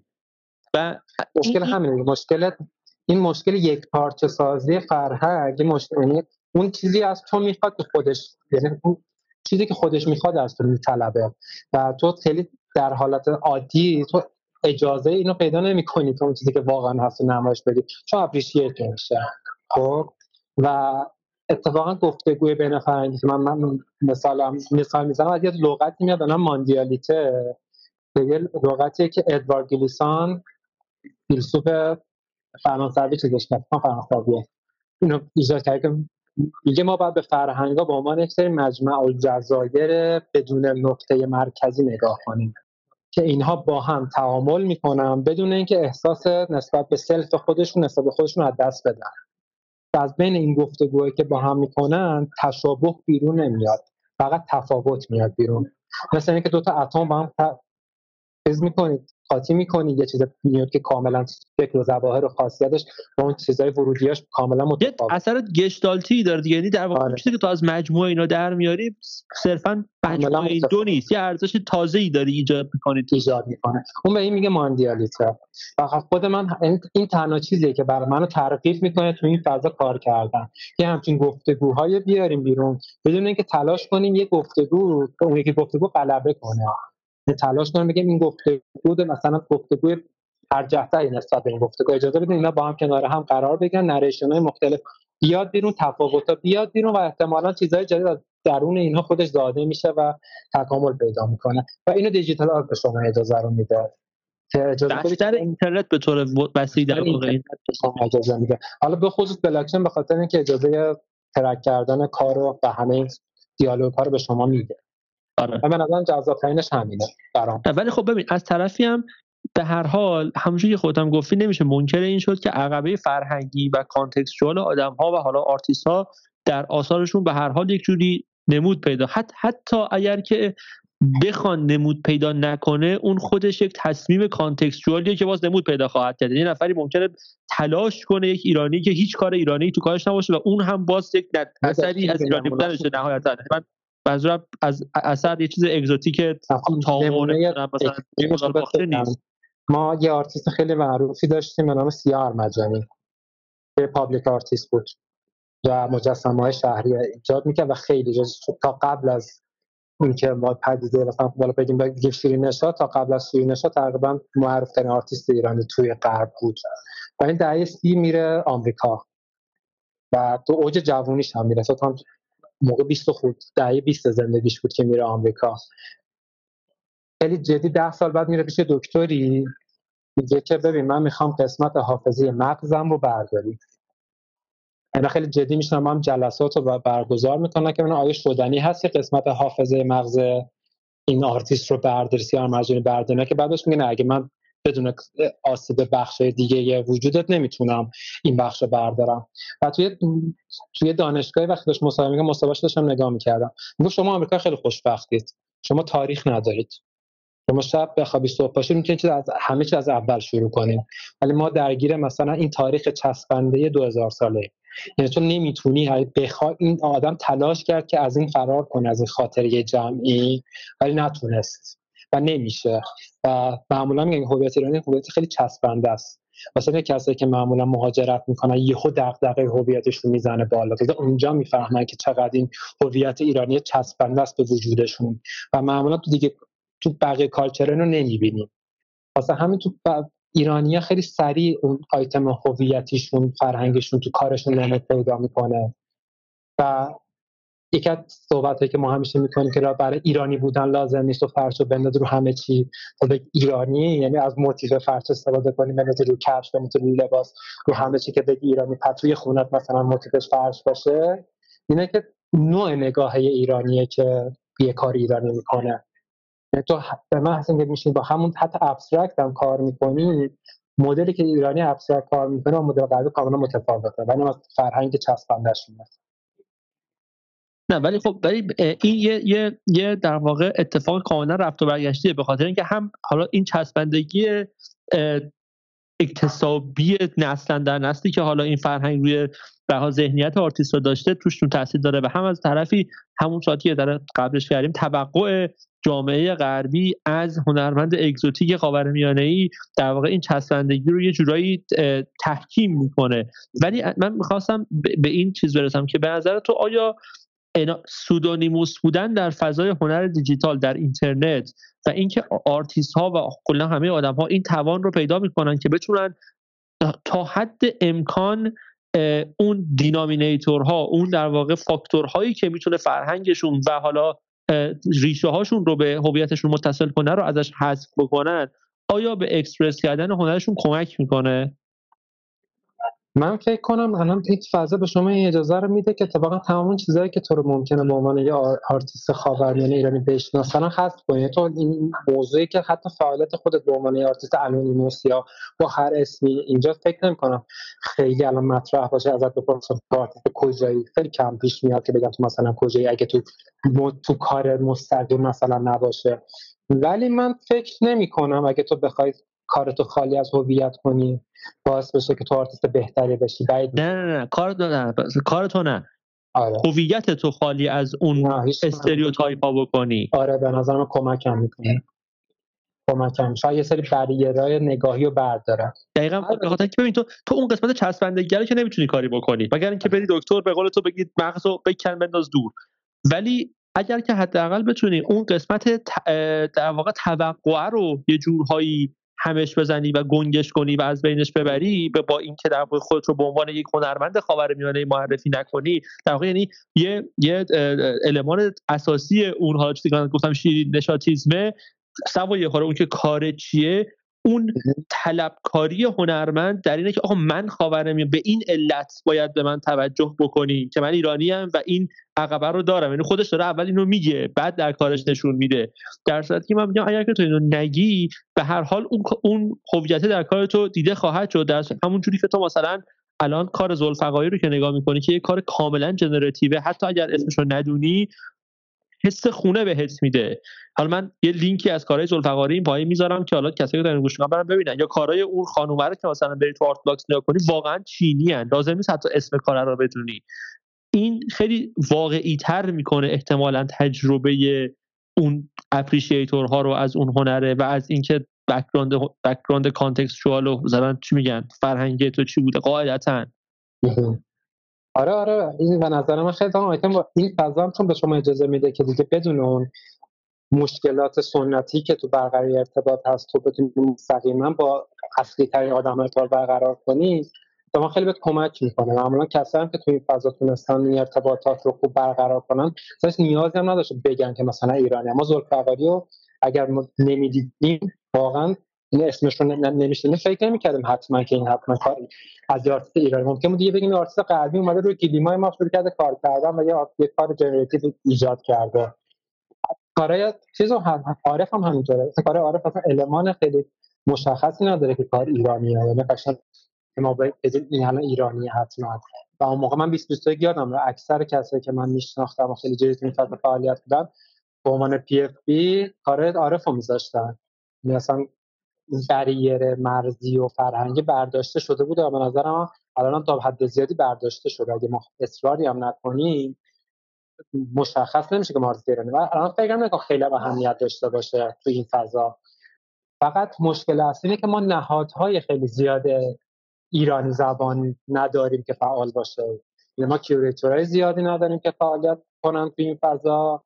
آرتیست های خیلی جدی اون اونوری نداریم. آرتیست خودمون که الان فعالیت می‌کنن توی انگار توی حباب بسته خودمون مونده. یه چیز شده عادت شده واسه ما که ما بعد احتمالا تو همین مرز خودمون فعالیت بکنیم. و اینو نه فقط توی هنر تو بخش دیگه هم می‌بینیم. یعنی کمتر عاد... یعنی business ها به این فکر می‌کنن که برون مرزی یکم فکر کنن. همه دارن درون مرزی فکر می‌کنن و انگار که ما خودمون بستیم بیشتر فرهنگمون آخه ببین عرصه فراهم نیست واقعا واسه فعالیت برون مرزی در اکثریت field ها من یه دونه چیزی شرکت کرده بودم یه دونه workshop ی بود که حالا راجع به همین بحث چیز بود. بحث این که ما چجوری می‌تونیم اسکیل کنیم تو خارج از ایران. و میگم اون موقعی هم که این مسئله ف... چیز بود زمان مثلا قبل انقلابم این فضا فراهم بود باز هم این تمایل نبود. ما این همه کارخانجات این همه صنعت بزرگ ایرانی داشتیم باز هم اینها به سمت اینکه ما اسکیل کنیم تو شهرهای دیگه جام بریم ژاپن مثلا شعبه بزنیم آلمان شعبه بزنیم اینم نبود. انگار یه فارغ از این بحثای سیاسی و فهم چیز اقتصادی امروز. انگار ما خودمون خیلی دامستیک فکر می‌کنیم و درون خودمون فکر می‌کنیم. و به نظرم این درست اومده تحلیل که آره ما قبل از انقلاب با اینکه شرایطش بود خیلی ساده و اتفاقا با از موضع بالا هم می‌تونستیم این کارو بکنیم تمایل نبوده. یعنی ما الان خب از کجا میاد؟ این نظر تو از جور غرور ناسیونالیستی مثلا خونت آریایی میاد؟ یعنی من خیلی نشستم این موضوع فکر می‌کنم. چون رفتار مثلا آرتیست خود یعنی کلا فعالیت خودمون رو نگاه می‌کنم اینم اکثر کسایی که تو این فضا هم تو NFT فعالیت می‌کنن دارن با خودمون میشه یعنی خود خودمون خود یه حباب بسته فارسی این حباب بسته فارسی ما زودترش از زودتری از همه کشورهای دیگه ما NFT فارسی رو راه انداختیم. و این از بریر زبان هم نمی اومده حتی. یعنی کسی هم که زبان مشکلی نداشتن انگار باز دوست داشتن که با خودمون. انگار که ما راحتتر حرف هم دیگر رو می‌فهمیم شاید اینجا از اینجا بیاد. ما حرف هم راحتتر می‌فهمیم شاید یه مقدار زیادیش احتمالاً به خاطر همون اصطلاح چسبندگی فرهنگی که استفاده کردی. به خاطر اینکه مثلا تو الان در های ایرانی خارج از ایران هم که نگاه های اجتماعی منظورمه. مثل مثلا مثل در اون تا چیزی که به جوک ما با تهرانجلس بهش مثلا اشاره می‌کنیم توی توی لس آنجلس یا نسل جدیدترش توی تورنتو اینا جاهایی که ایرانیا جمع میشن واقعا همدیگه پیدا می‌کنن و جمع میشن. یعنی خیلی کم پیش میاد که خارج از این culture ارتباط برقرار من داشتم با کوین ابوش صحبت می‌کردم. کوین ابوش دیگه به عنوان آرتیست خیلی شناخته شده این فضا. یا بهم گفت می‌دونم دارم چی درست می‌کنم گفتم چی؟ گفت دارم چیز درست می‌کنم. فسنجون درست می‌کنم. با تهدیگ ایرانی و استارتر آش رشته. گفتم چه جوری چی شد؟ من 17 سالگی دارم غذای ایرانی درست می‌کنم. گفتم چرا؟ از 17 سالگی غذای ایرانی درست می‌کنم. به صورت حرفه‌ای. و گفتم چه جوری گفتم موج اولی که بعد انقلاب که اومد تو لس آنجلس همه اومدن تو همسایه های من. و من پر از دوست ایرانی دور شد. همه ایرانی و کم کم با این فرهنگ و غذا و اینا آشنا شدم و از 17 سالگی خودم برای خودم غذا ایرانی درست می‌کنم Persian food درست می‌کنم. این فرهنگ چسبون چسبانه که ما رفتیم توی لس آنجلس هم اینو تزریق کردیم به بقیه. این حتی چیز آپریتور هم که می‌شناسی دو تا خانومایی که اون کارا ازدواج کردن و اینها. یکی از اینها دیجا پدرخوندهش ایرانیه یک پدرخونده ایرانی داره و می‌گفت اولین باری که دیجا می‌خواست با من چیز کنه flirt کنه و مثلا می‌خواست سر صحبت باز کنه و چیز کنه گفت یکی از سیاست flirt ش این بود که بیا واسه ته‌دیگ درست کنم. پدر مادرش تاپلاین تراز بیا ته‌دیگ بیا برای ما ته‌دیگ ایرانی می‌خوام درست کنم. میگم مثلا با فرهنگ رقص و موزیک و آشپزی ایرانی بزرگ شدیم. با اینکه ما هیچ کدوم حتی اون استفادهش مثلا چیز بود ایرانی بوده. ولی انقدر ما تاثیرگذار رو احساس می‌کنن همینه. یعنی ما بیشتر راحتتر حرف خودمون رو می‌فهمیم. و تو برخورد با بقیه هم باز تلاش می‌کنیم که حرف خودمون اونا حرف ما رو بفهمن. یعنی باز نه خب واقعا الان توی این مثلا ریلا و این محتوای حالا تیک تاکی هم که مثلا تازه گیمات همین جوریه. اینایی که رفتن مهاجرت کردن بعد دوست پسرای شوهر یا دوست پسرای خارجی یا زن و دوست دخترای خارجی دارن ببینیم که فارسی بهشون جا دادن و مثلا به بدبختی اون طرف میاد و سعی می‌کنه فارسی یعنی عجیب بودن فرهنگ ایرانیه که مثلا میگه همیشه هیچ وقت نباید این باوند بهبود میگم هیچ وقت نباید نگران از بین رفتن فرهنگ ایرانی باشیم. فرهنگ ایرانی از 2000 سال تهاجر مغول همه اینها نجات پیدا کرده. تا واقعا فرهنگی که خیلی انعطاف پذیر خیلی سریع خودش رو منطق می‌کنه با اتفاقات جدید و خودش رو با یه شکل جدید میده اما بازم به نظر من این ضعف رو داریم که ما خیلی دامستیک فکر می‌کنیم و خیلی دامستیک رفتار می‌کنیم. و این باعث شده که ما همه صحبت ها و همه چیزها رو بین خودمون رد و بدل کنیم. و نتونیم اون چیزی که لازمه رو به بیرون انتقال بدیم. میگم هنر ایران NFT ایران اینه یه همچین دیالوگی داره و شروع کنیم اینجوری کانتنت تولید بکنیم. و این مشکل رو من می‌بینم. یعنی هر چقدر که من خودم دارم برعکس این قضیه میرم جلو که تلاش می‌کنم که با آدم های اونوری ارتباط برقرار کنم و تلاش کنم هنر این برای نمایش بدم و آشنا کنم بقیه هنوز تو همون کامیونیتی خودمون موندن و بین خودمون رفت آمد می‌کنم و فکر نمی‌کنم چیزی باشه که من و تو بتونیم مثلا تغییرش بدیم. یک کالچریه که هست و هست دیگه حالا. من قطعا نمی‌تونیم تغییرش بدیم. ولی خب کاری که می‌تونیم امیدوارم بتونیم بکنیم اینه که یه, یه در دو مسیر هم رفت و هم برگشت. هم در جلب توجه خارجی ها نسبت به این فضا و هم از طرف یه ذره باز کردن در واقع چشم این آدمایی که تو این حباب هستن نسبت به اتفاقاتی که اون بیرون داره میفته بتونیم در واقع این راه یک یک راه یک, یک پل دو طرفه درست بکنیم یک جاده دو طرفه درست بکنیم. و از طرفی هم من حالا نمی‌دونم چرا ولی تعامل کردن و ارتباط برقرار کردن با جامعه هنری خارجی تو این دو سه سال اخیر برای من شخصا خیلی آسان تر بوده تا تعامل و ارتباط برقرار کردن. خیلی عجیبه. یعنی من مثلا با آدم هایی از کانتکست مثلا اونور دارم ارتباط برقرار می‌کنم که در خواب شبم هم نمی‌دیدم که حتی مثلا طرف چونم جواب سلاممو بده.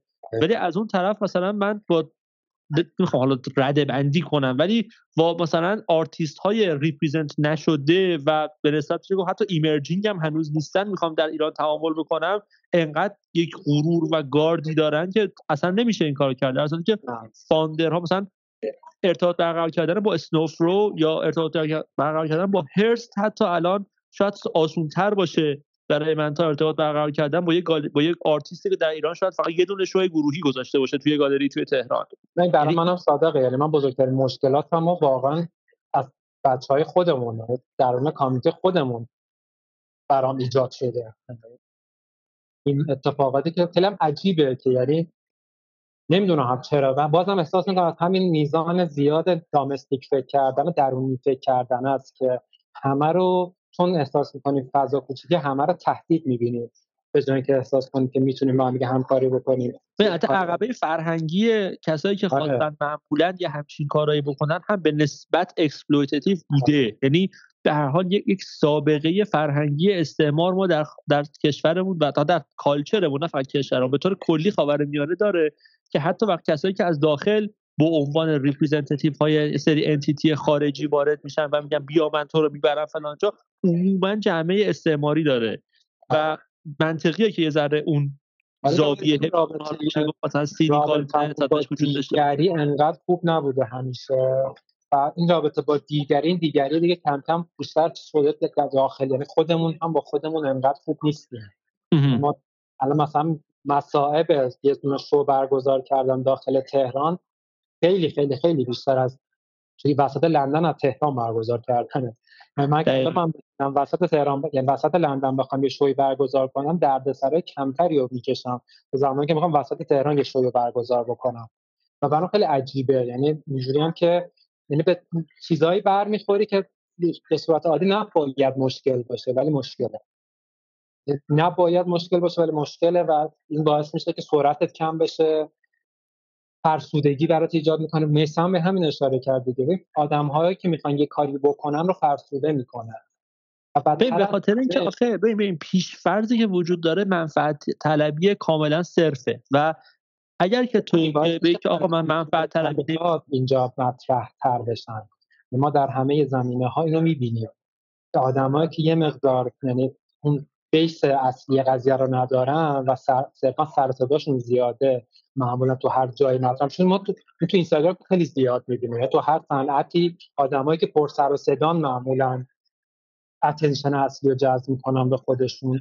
و این خب خیلی بده. اگه ما یه سیستم ارزشی برای خودمون بذاریم کم کم می‌تونیم تشخیص بدیم کی داره چی می‌کنه کی داره چی کار می‌کنه و ازش می‌تونیم فرار کنیم. ولی چون خودمون واسه خودمون مشکل ایجاد می‌کنیم بدتر از همه خودمون هم با خودمون مشکل یعنی دشمن میشیم. یعنی آدمایی که نباید با هم دشمن بشن با هم دشمن میشن. در که وقتی می‌تونیم با هم یه کاری بکنیم یه کار ارزشمند بکنیم که دیجیتال آرت ایران رو مثلا به دنیا معرفی بکنیم و یه ارتباطات خیلی خوب فرهنگی بگیریم ما یه درگیر چشم هم چشمی خال زنک بازی درونی میشیم که اصلا تومات و غیر ضروریه. مثلا لازم نیست اتفاق بیفته.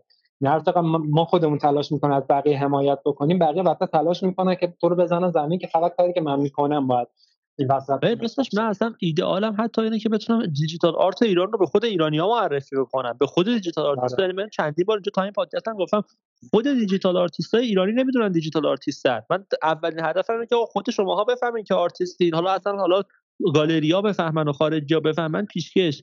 و همین این هم کار سختیه. وقت مثلا مثلا من واقعا به طرز واقعا cyberbully گونه ای آدم ها رو تو اینترنت approach می‌کنم که آقا تو خیلی آرتیست خفنی هستی بیا مثلا جدیتر بگیر هنرت رو بیا و همین این gesture انقدر تهدید آمیز و انقدر موذیانه به نظر اکثریت می‌رسه که یا block هم می‌کنن و یا مثلا اینجوریه که خب تو چی می‌خوای؟ تو می‌خوای تو چه جوری می‌خوای جیب من رو بزنی؟ یا واقعا من اصلا هیچی نمی‌خوام فقط به عنوان appreciator گفتم خوبه و حیفه همین. و همین اصلا قابل باور نیست یعنی یه یه پیشفرضی بر منفعت طلبی وجود داره که احساس که okay این چجوری می‌خواد منو تیغ بزنه؟ و انقدر این ذهنیت بزرگه که به قول تو حالا این مثالی که بیسم در فرسوده کردم و استهلاک زد همینه. تو باید مثلا 90 درصد انرژی تو بذاری که اون پیش‌فرضه رو علیه خودت از بین ببری تا حالا به در صورتی که قاعدتا بعد اون انرژی رو می‌تونستی بذاری برای اینکه بتونی اون بستر رو فراهم کنی برای اینکه بتونی اون موقعیت ها رو ایجاد بکنی. ولی خب نمی‌تونی و خیلی عجیبه. در صورتی که خارجی ها اینو ندارن اونقدر. نه. من واقعا دو ساله که تو این فاز دارم فعالیت می‌کنم واقعا به مشکل جدی با خارجی نخوردم و همه چی خیلی استریت و شفاف با هم دیگه صحبت می‌کنیم و مشخص میشه. ولی اینجا درگیر استریت میگم باز چیزای عجیب غریبیه که هست و ما هم نمی‌تونیم تغییرش بدیم. یعنی داستان اینجاست که ما فقط وقت بتونیم یه سری آدم تاباور باید باشن که اینا رو بپذیرن تل... یعنی با پجرون بخرن و کارشون هم ادامه بدن. و که آدم اکثر باید واگذار کنه به کسایی که اتفاقا از منفعتشون در هم حمله زدن فضا هست به هم زدن فضا هست.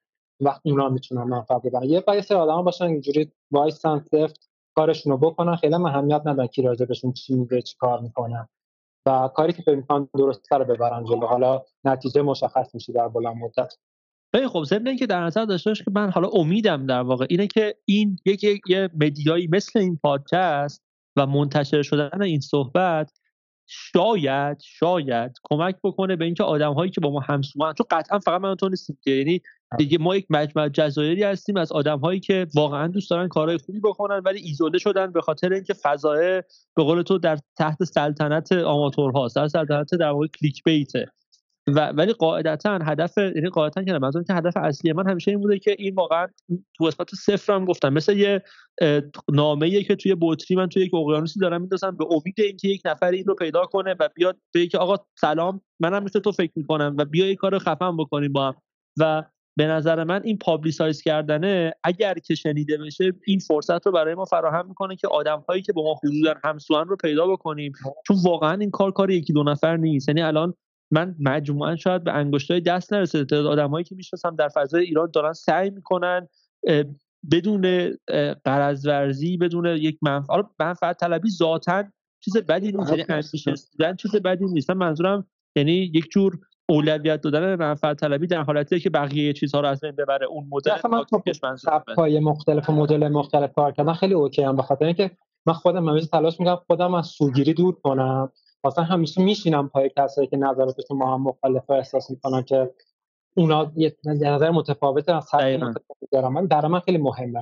مثلا اتفاقا به جای اینکه همدیگه رو بخوایم حذف کنیم خیلی خوبه. این آدم ها در مخالف همدیگه می‌تونن هویت خودشون رو پیدا کنن. یعنی همونطوری که ما می‌تونیم دیگر مثل آدمایی که مثل ما فکر می‌کنن جذب ما میشن. قطعا کسایی که مخالف ما هم یه سری آدم هستن که مخالف این صحبت ما و جذب اونا میشن. من خیلی بیشتر دوست دارم اتفاقا با اونا صحبت کنم راستش. اصلا صحبت هم نکنیم این که می‌دونید که ما در تضاد هم, هم اگه فعالیت بکنیم به همدیگه در واقع داریم کمک می‌کنیم. چرا؟ چون باعث میشه هویت ما شفافتر بشه. تا وقتی ضدت نباشه کسی تصویر شفافی ازت نده که تو کی چی؟ تو خودت احساس نیاز نمی‌کنی که آخه دیفاین کنی خودت چی. که من ارزشات رو بتونی در واقع دیفاین آره. وقتی ضدت که پدید میاد تازه تو شروع می‌کنی خودت مشخص کردن و آدم ها تفاوت ها رو می‌تونن بفهمن. و از هر کدوم یه کرکتری تو ذهنشون ذخیره می‌کنن. و هر کس بر, اساس اون نیاز و چیزی که داره شخصیتی که داره به یکی از اینا سینک میشه. هیچ ایراد الاین می‌کنن با حالا آره. کاراکترها. در تمام دنیا داره این اتفاق میفته دیگه. در تمام حوزه هم داره اتفاق میفته این قبیله قبیله درست کردن از همینجا میاد دیگه. قبیله که با هم تضاد نداشته باشن که با هم ادغام میشن. و ما یه مقدار تلاش می‌کنیم بجنگیم به قیمت حذف حتی هر جفتمون ما حاضریم حتی همدیگر یه جوری بزنیم که حتی حاضر باشیم جفتمون حذف بشیم و اثری از دیگری باقی نمونه. اینه که انتحاری دیگه. یعنی فعالیت انتحاری. یعنی آره. دیگه که واسه من نجوش سر سگ توش بشوش هست رسما سیستم کلدن چیز در ایران معمولا اینطوریه. یکی اگه این این سایت داشته باشم ببینن که ما می‌تونیم به اصلا با همین فعالیت به هم دیگه می‌تونیم کمک کنیم. به جای اینکه تیشه بریشه همدیگه بزنیم سعی می‌کنیم تفاوتامون رو برجسته بکنیم. از این برجسته شدن تفاوت آدم هایی که سبک خودمون رو جذب کنیم. و اتفاقا اینجوری خیلی کامیونیتی یک دستری هم پیدا کنیم. دقیقاً. یعنی همه با هم کامیونیتی یک دستر نه به معنی هموژنیزه بودن به معنی سالمتر بودن البته. به معنای حرکت به سمت یک هدف مشترکتر. با یک هدف مشخصتر. خب؟ واسه همین به نظرم حالا ما ما خودمون این اینسایت رو داریم همین جوری رفتار می‌کنیم. امیدوارم بقیه هم همین اینسایت رو داشته باشن و تلاش کنن که به جای اینکه سعی کنن هم خودشون هم ما رو حذف کنن تلاش کنن کنار هم دیگه این فعالیت رو جلو ولی حالا چون درباره قسمت شناخت شخصیت صحبت کردی که جورایی حالا میشه گفت فکر رپ هم شاید بشه نزدیکش کرد تو خودت به عنوان آرمین حوری دوست داری که شناختی که مردم از شخصیت دارن و اون چیزی که تو خودت باش define می‌کنی چی باشه؟ من که مهمترین چیزی که همیشه هم روش تاکید می‌کنم من هویت خودم رو در فعالیت curator ی پیدا کردم. و چون یک سری همیشه ایده ها ایده داشتم نسبت به جهان نسبت به هنر نسبت به هویت و همه اینا. و اینا از طریق curator ی از طریق نمایشگاه سازی از طریق اینها می‌تونم بیان کنم. واسه همین چیزی که برای من همیشه خیلی مهم بوده تو این فضا من شناخته بشم یکیش به عنوان curator بودنه و یکی کسی که دغدغش گفتگوی بین فرهنگیه من حتی این موزه هنر دیجیتال تهران که تاسیسش کردم با هدف یک بودن یک پلتفرم برای گفتگوی بین فرهنگیه ما اگر که نمی‌دونید موزه هنرهای ماست هنرهای دیجیتال تهران چیه؟ یک space یه در SuperRare که آرمین curator شه و هنوز شو نداشته البته قرار به زودی یک شوی توش داشته باشه. TMoDA همون طبیعتا Tehran Museum of Digital Art در اینستاگرام هم page داره. ولی حالا من طبیعتا همه لینک هایی که حالا تو بهم بدی رو من این پایین می‌ذارم دیگه. یعنی لینک account های خودت و TMoDA رو این پایین می‌ذارم که بچه‌ها هم برن من بیست اون داستان رو برای این گذاشتم که بدونن که یک پلتفرمی است برای گفتگو بین فرهنگی. و همین میگم از اینم این چیز من از همین لغت ماندیالیته میاد واقعا. و به نظر من این همون چیزی که من دوستم تو این فضا فعالیت بکنم که به جای که تلاش کنیم فرهنگ هامون رو بر هم غالب کنیم تلاش کنیم تفاوت هامون رو برجسته کنیم و اجازه بدیم که چیزهای جدید از بین این تفاوت ها زاده بشه. و این کاری که من می‌خوام با دیجیتال آرت و این فضا انجام بدم از طریق برگزاری نمایشگاه از طریق گفتگو conversation از طریق curation و همه اینها بتونیم یک کاری انجام بدیم که دیالوگ پدید بیاد. بین آدم هایی که background فرهنگیشون هیچ وقت یکی نبوده و حتی ممکنه حرف مشترک با هم نداشتن. من حتی فکر می‌کنم ما غرب رو خیلی بهتر از شرق می‌شناسیم. ما اصلا وجه مشترک با شرق نداریم ما چین و ژاپن رو اینا رو هیچ کدوم نمی‌شناسیم. یعنی باز اونا رو هم از لنز غربیا می‌شناسیم بیشتر البته. غربیا می‌شناسیم. اصلا اونا هم ما رو همینجوری اونا هم ما رو نمی‌شناسن. اونا هم اونا هم ما رو از لنز غربی یعنی خاورمیانه تعریفش اصلا خاورمیانه concept ش concept غربیه. آره. میگم میگم بهترین زبانی که فکر می‌کنم برای این مسئله باشه هنره. یعنی هنر می‌تونه یک زبان بین المللی باشه برای گفتگو برای دیالوگ برقراری دیالوگ. چون آدم ها معمولا نسبت به هنر برعکس بقیه چیزها گارد ندارن.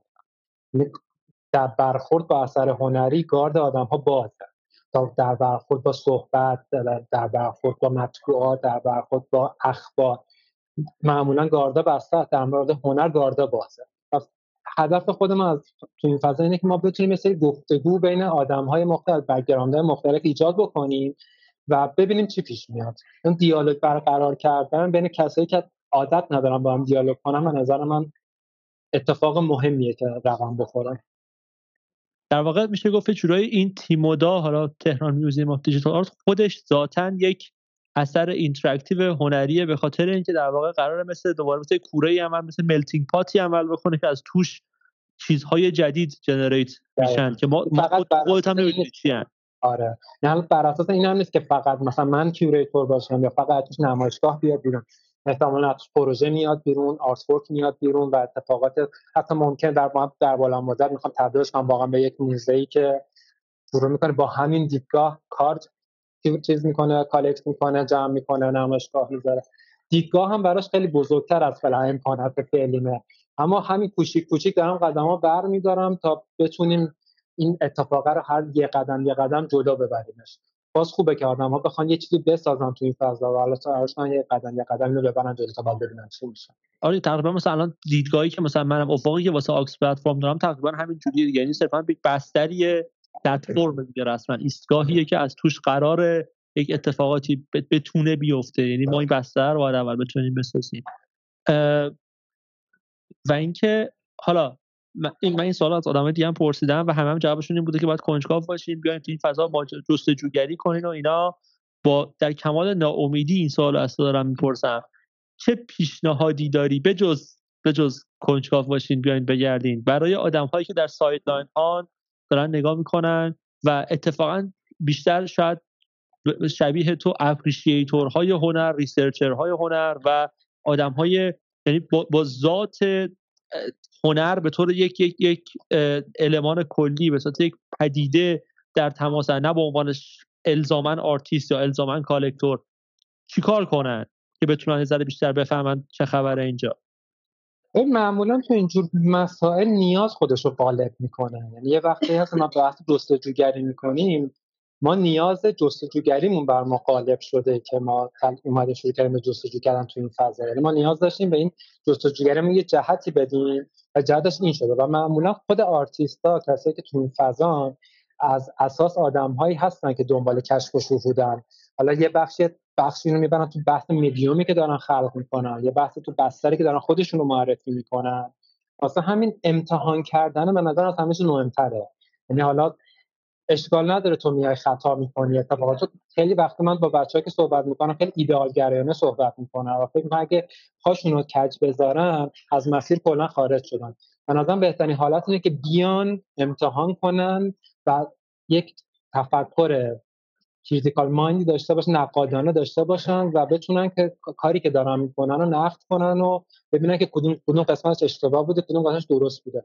خودشون در معرض دیدگاه های مختلف قرار بدن. کم کم یادگیری اتفاق میفته من نمی‌تونم آدم ها رو مجبور کنم تو بشین مثلا الان برو دوره course مثلا دانشگاه فلان 6029 مثلا تو بگذرون تا بعد مثلا اتفاق بیفته. من نگذروندم منم از دل گشتن و امتحان کردن و شکست خوردن و اشتباه کردن اینا چیز کردن. به نظرم این امتحان کردنه و تکرار کردنه. یعنی استمراره از همیشه مهمتره. چون اگه یک کاری انجام میدی یهو ولش کنی تو نمی‌تونی اسس کنی که کاری که من می‌کردم درست بوده یا غلط بوده؟ تو استمراره که تو می‌تونی بفهمی کدوم قدمات درست بوده کدوم قدمات اشتباه بوده و درست بشه واسه همین به نظرم بیان امتحان کنن. و شروع کنن خودشو در معرض دیدگاه قرار بدن یکم نترسن از اینکه دیدگاه ها به سمتشون سرازیر بشه. آدم ها از قضاوت شدن میترسن. من تا خیلی کمک می‌کنه از, از, از نفهمیدن هم میترسن. از اینکه وارد یک عرصه بشن و از نفهمیدن از نفه از نفه به نظر رسیدن. همین میگم میگم خنگ به نظر برسن. بیان یک جایی و به نظر برسه که جوکن یا مثلا درک یعنی آدمی که از نفهمیدن میترسه میره که بفهمه. آدمی که از این به نظر رسیدن میترسه خودش رو در معرض قرار میده.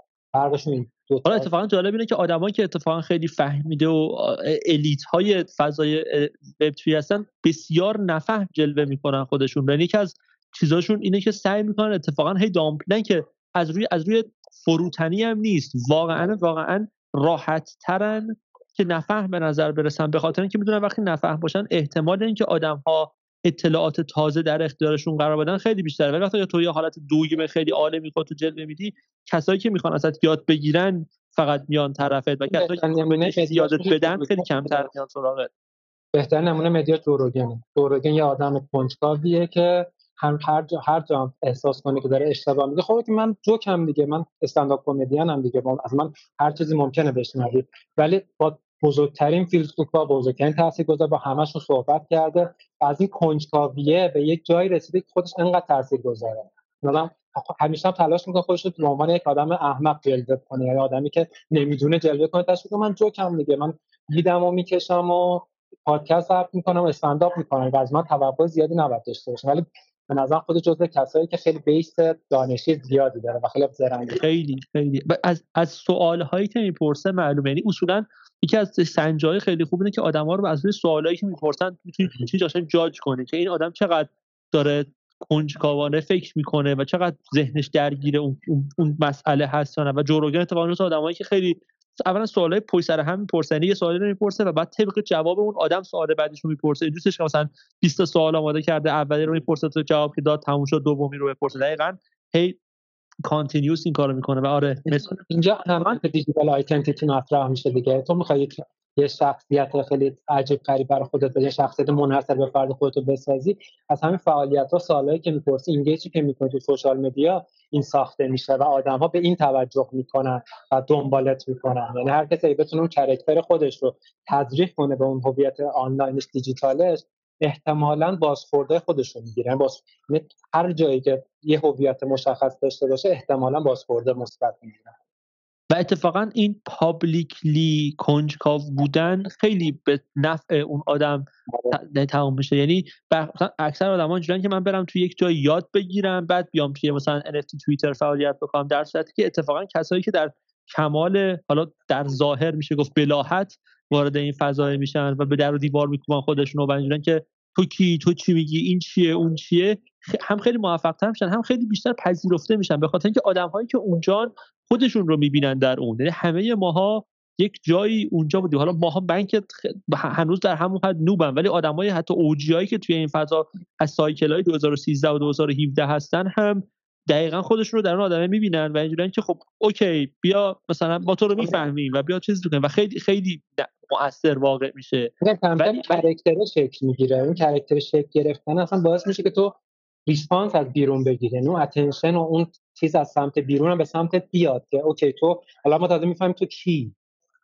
آره ولی ولی ببین یه چیزی هم یه چیزی هم در نظر بگیر. اونم که در culture اینترنت ایران مخصوصا و حالا در کلا یه ذره اشل بزرگتر حتی در فضای اجتماعی ایران یه منطق اگه یه چیزی رو نمی‌دونی نظر نده یا اول برو مطالعه کن بعد حرف بزن وجود داره. این دوتا خیلی در واقع رفتارهای سمی یعنی نیتشون نیت پاکیه اون کسایی که این حرفو می‌زنن. ولی بسیار بسیار آدم ها رو محدود می‌کنن. به خاطر اینکه طرف اولا میترسه نظر بده. بعدش هم برو مطالعه کن بعد حرف بزن خیلی حرف چرتیه. به خاطر اینکه کجا بره مطالعه کنه؟ کسی که نمی‌دونه یه چیزی رو اصلا نمی‌دونه مطالعهش هم نمی‌دونه کجاست. خیلی وقتا حقیقت واحدی هم وجود نداره صرفا نظرات مختلفی راجع به یه مسئله هست. اصلا به مطالعه اینا نیست. که صرفا تا یه زاویه دیگه به ماجرا نگاه کنه کلا یه چیز دیگه ببینیم. اصلا ما این این مقدار چیزه. ما فرهنگ نقد خیلی وحشتناک تند و تیزی داریم تو اینترنت ایران. اما تاباوری می‌خواد دیگه یه آدمی می‌خواد که تاباوری داشته باشه نترسه. و حداقلش که اتفاقا خوبه اینه که کسی که در انگلیسی حداقل تو می‌تونن پیجشون رو انگلیسی نگه داشتن از این دورن. یعنی منی که پیجم انگلیسی معمولا از این مسئله دور موندم. دقیقاً من بخواد منو جاج بکنه بخواد چیز بکنه. اصلا میگم خودش خیلی کمک می‌کنه که این بریر زبان رو برداری و سلاش با آدما بقیه کالچرا صحبت کنی احتمالا می‌بینی که اتفاقا تو نسبت به یه سری آدمی که تو این فضا شناسن احتمالا خیلی بیشتر هم می‌دونی. برای چیزی که فکر می‌کنه اونا صرفا خیلی راحت اومدن خودشون اکسپرس کردن و به آدما نشون دادن و attention ش هم گرفتن و جوابش هم گرفتن دارن می‌برن جلو. و خیلی وقت Patrick Amadon توییت می‌کنه اینجوری هم که بابا این دیگه چه چرتیه تو مثلا در تو در این جایگاه میگی.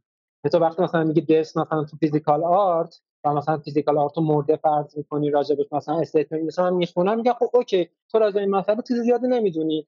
ولی okay راجع به دیجیتال انقدر می‌دونی که من خودم سر تعظیم برای فرود میارم ولی راجع به مثلا فیزیکال نمی‌دونی خیلی اوکیه.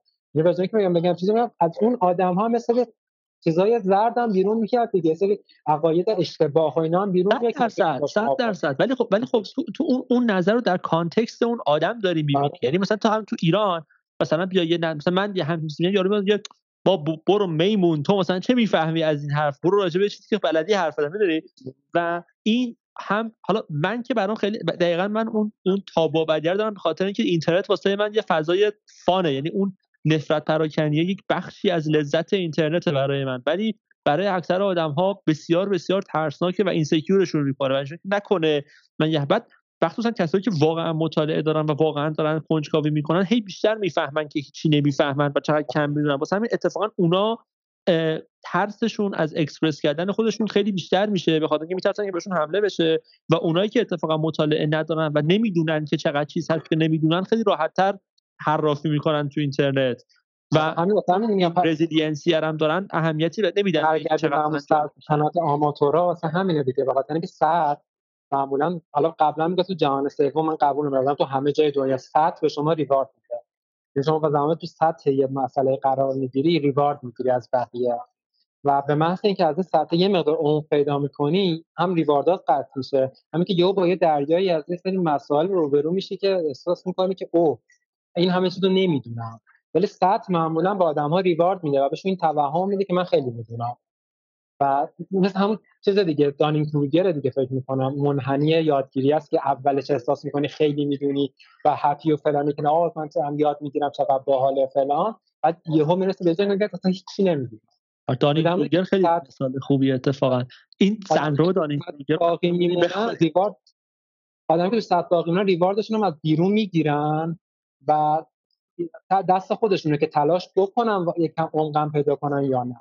ولی خب به خاطر همین سوشال مدیا اصولا فضای آدم های که تو سطح موندن و صداشون با چون بیشتر انرژیشون رو صرف بلند کردن صداشون می‌کنن تا لزوما یاد کردن دیتاشون. بینشون هم هست خیلی خیلی وقت خیلی از آدمایی هستن که اتفاقا هم صدای بلندی دارن هم عمق زیادی دارن. ماش خدا رو شد این قابلیت سوشال مدیا داره. یعنی مثلا جوروگنی که ما داریم صحبت می‌کنیم جفتشو داره.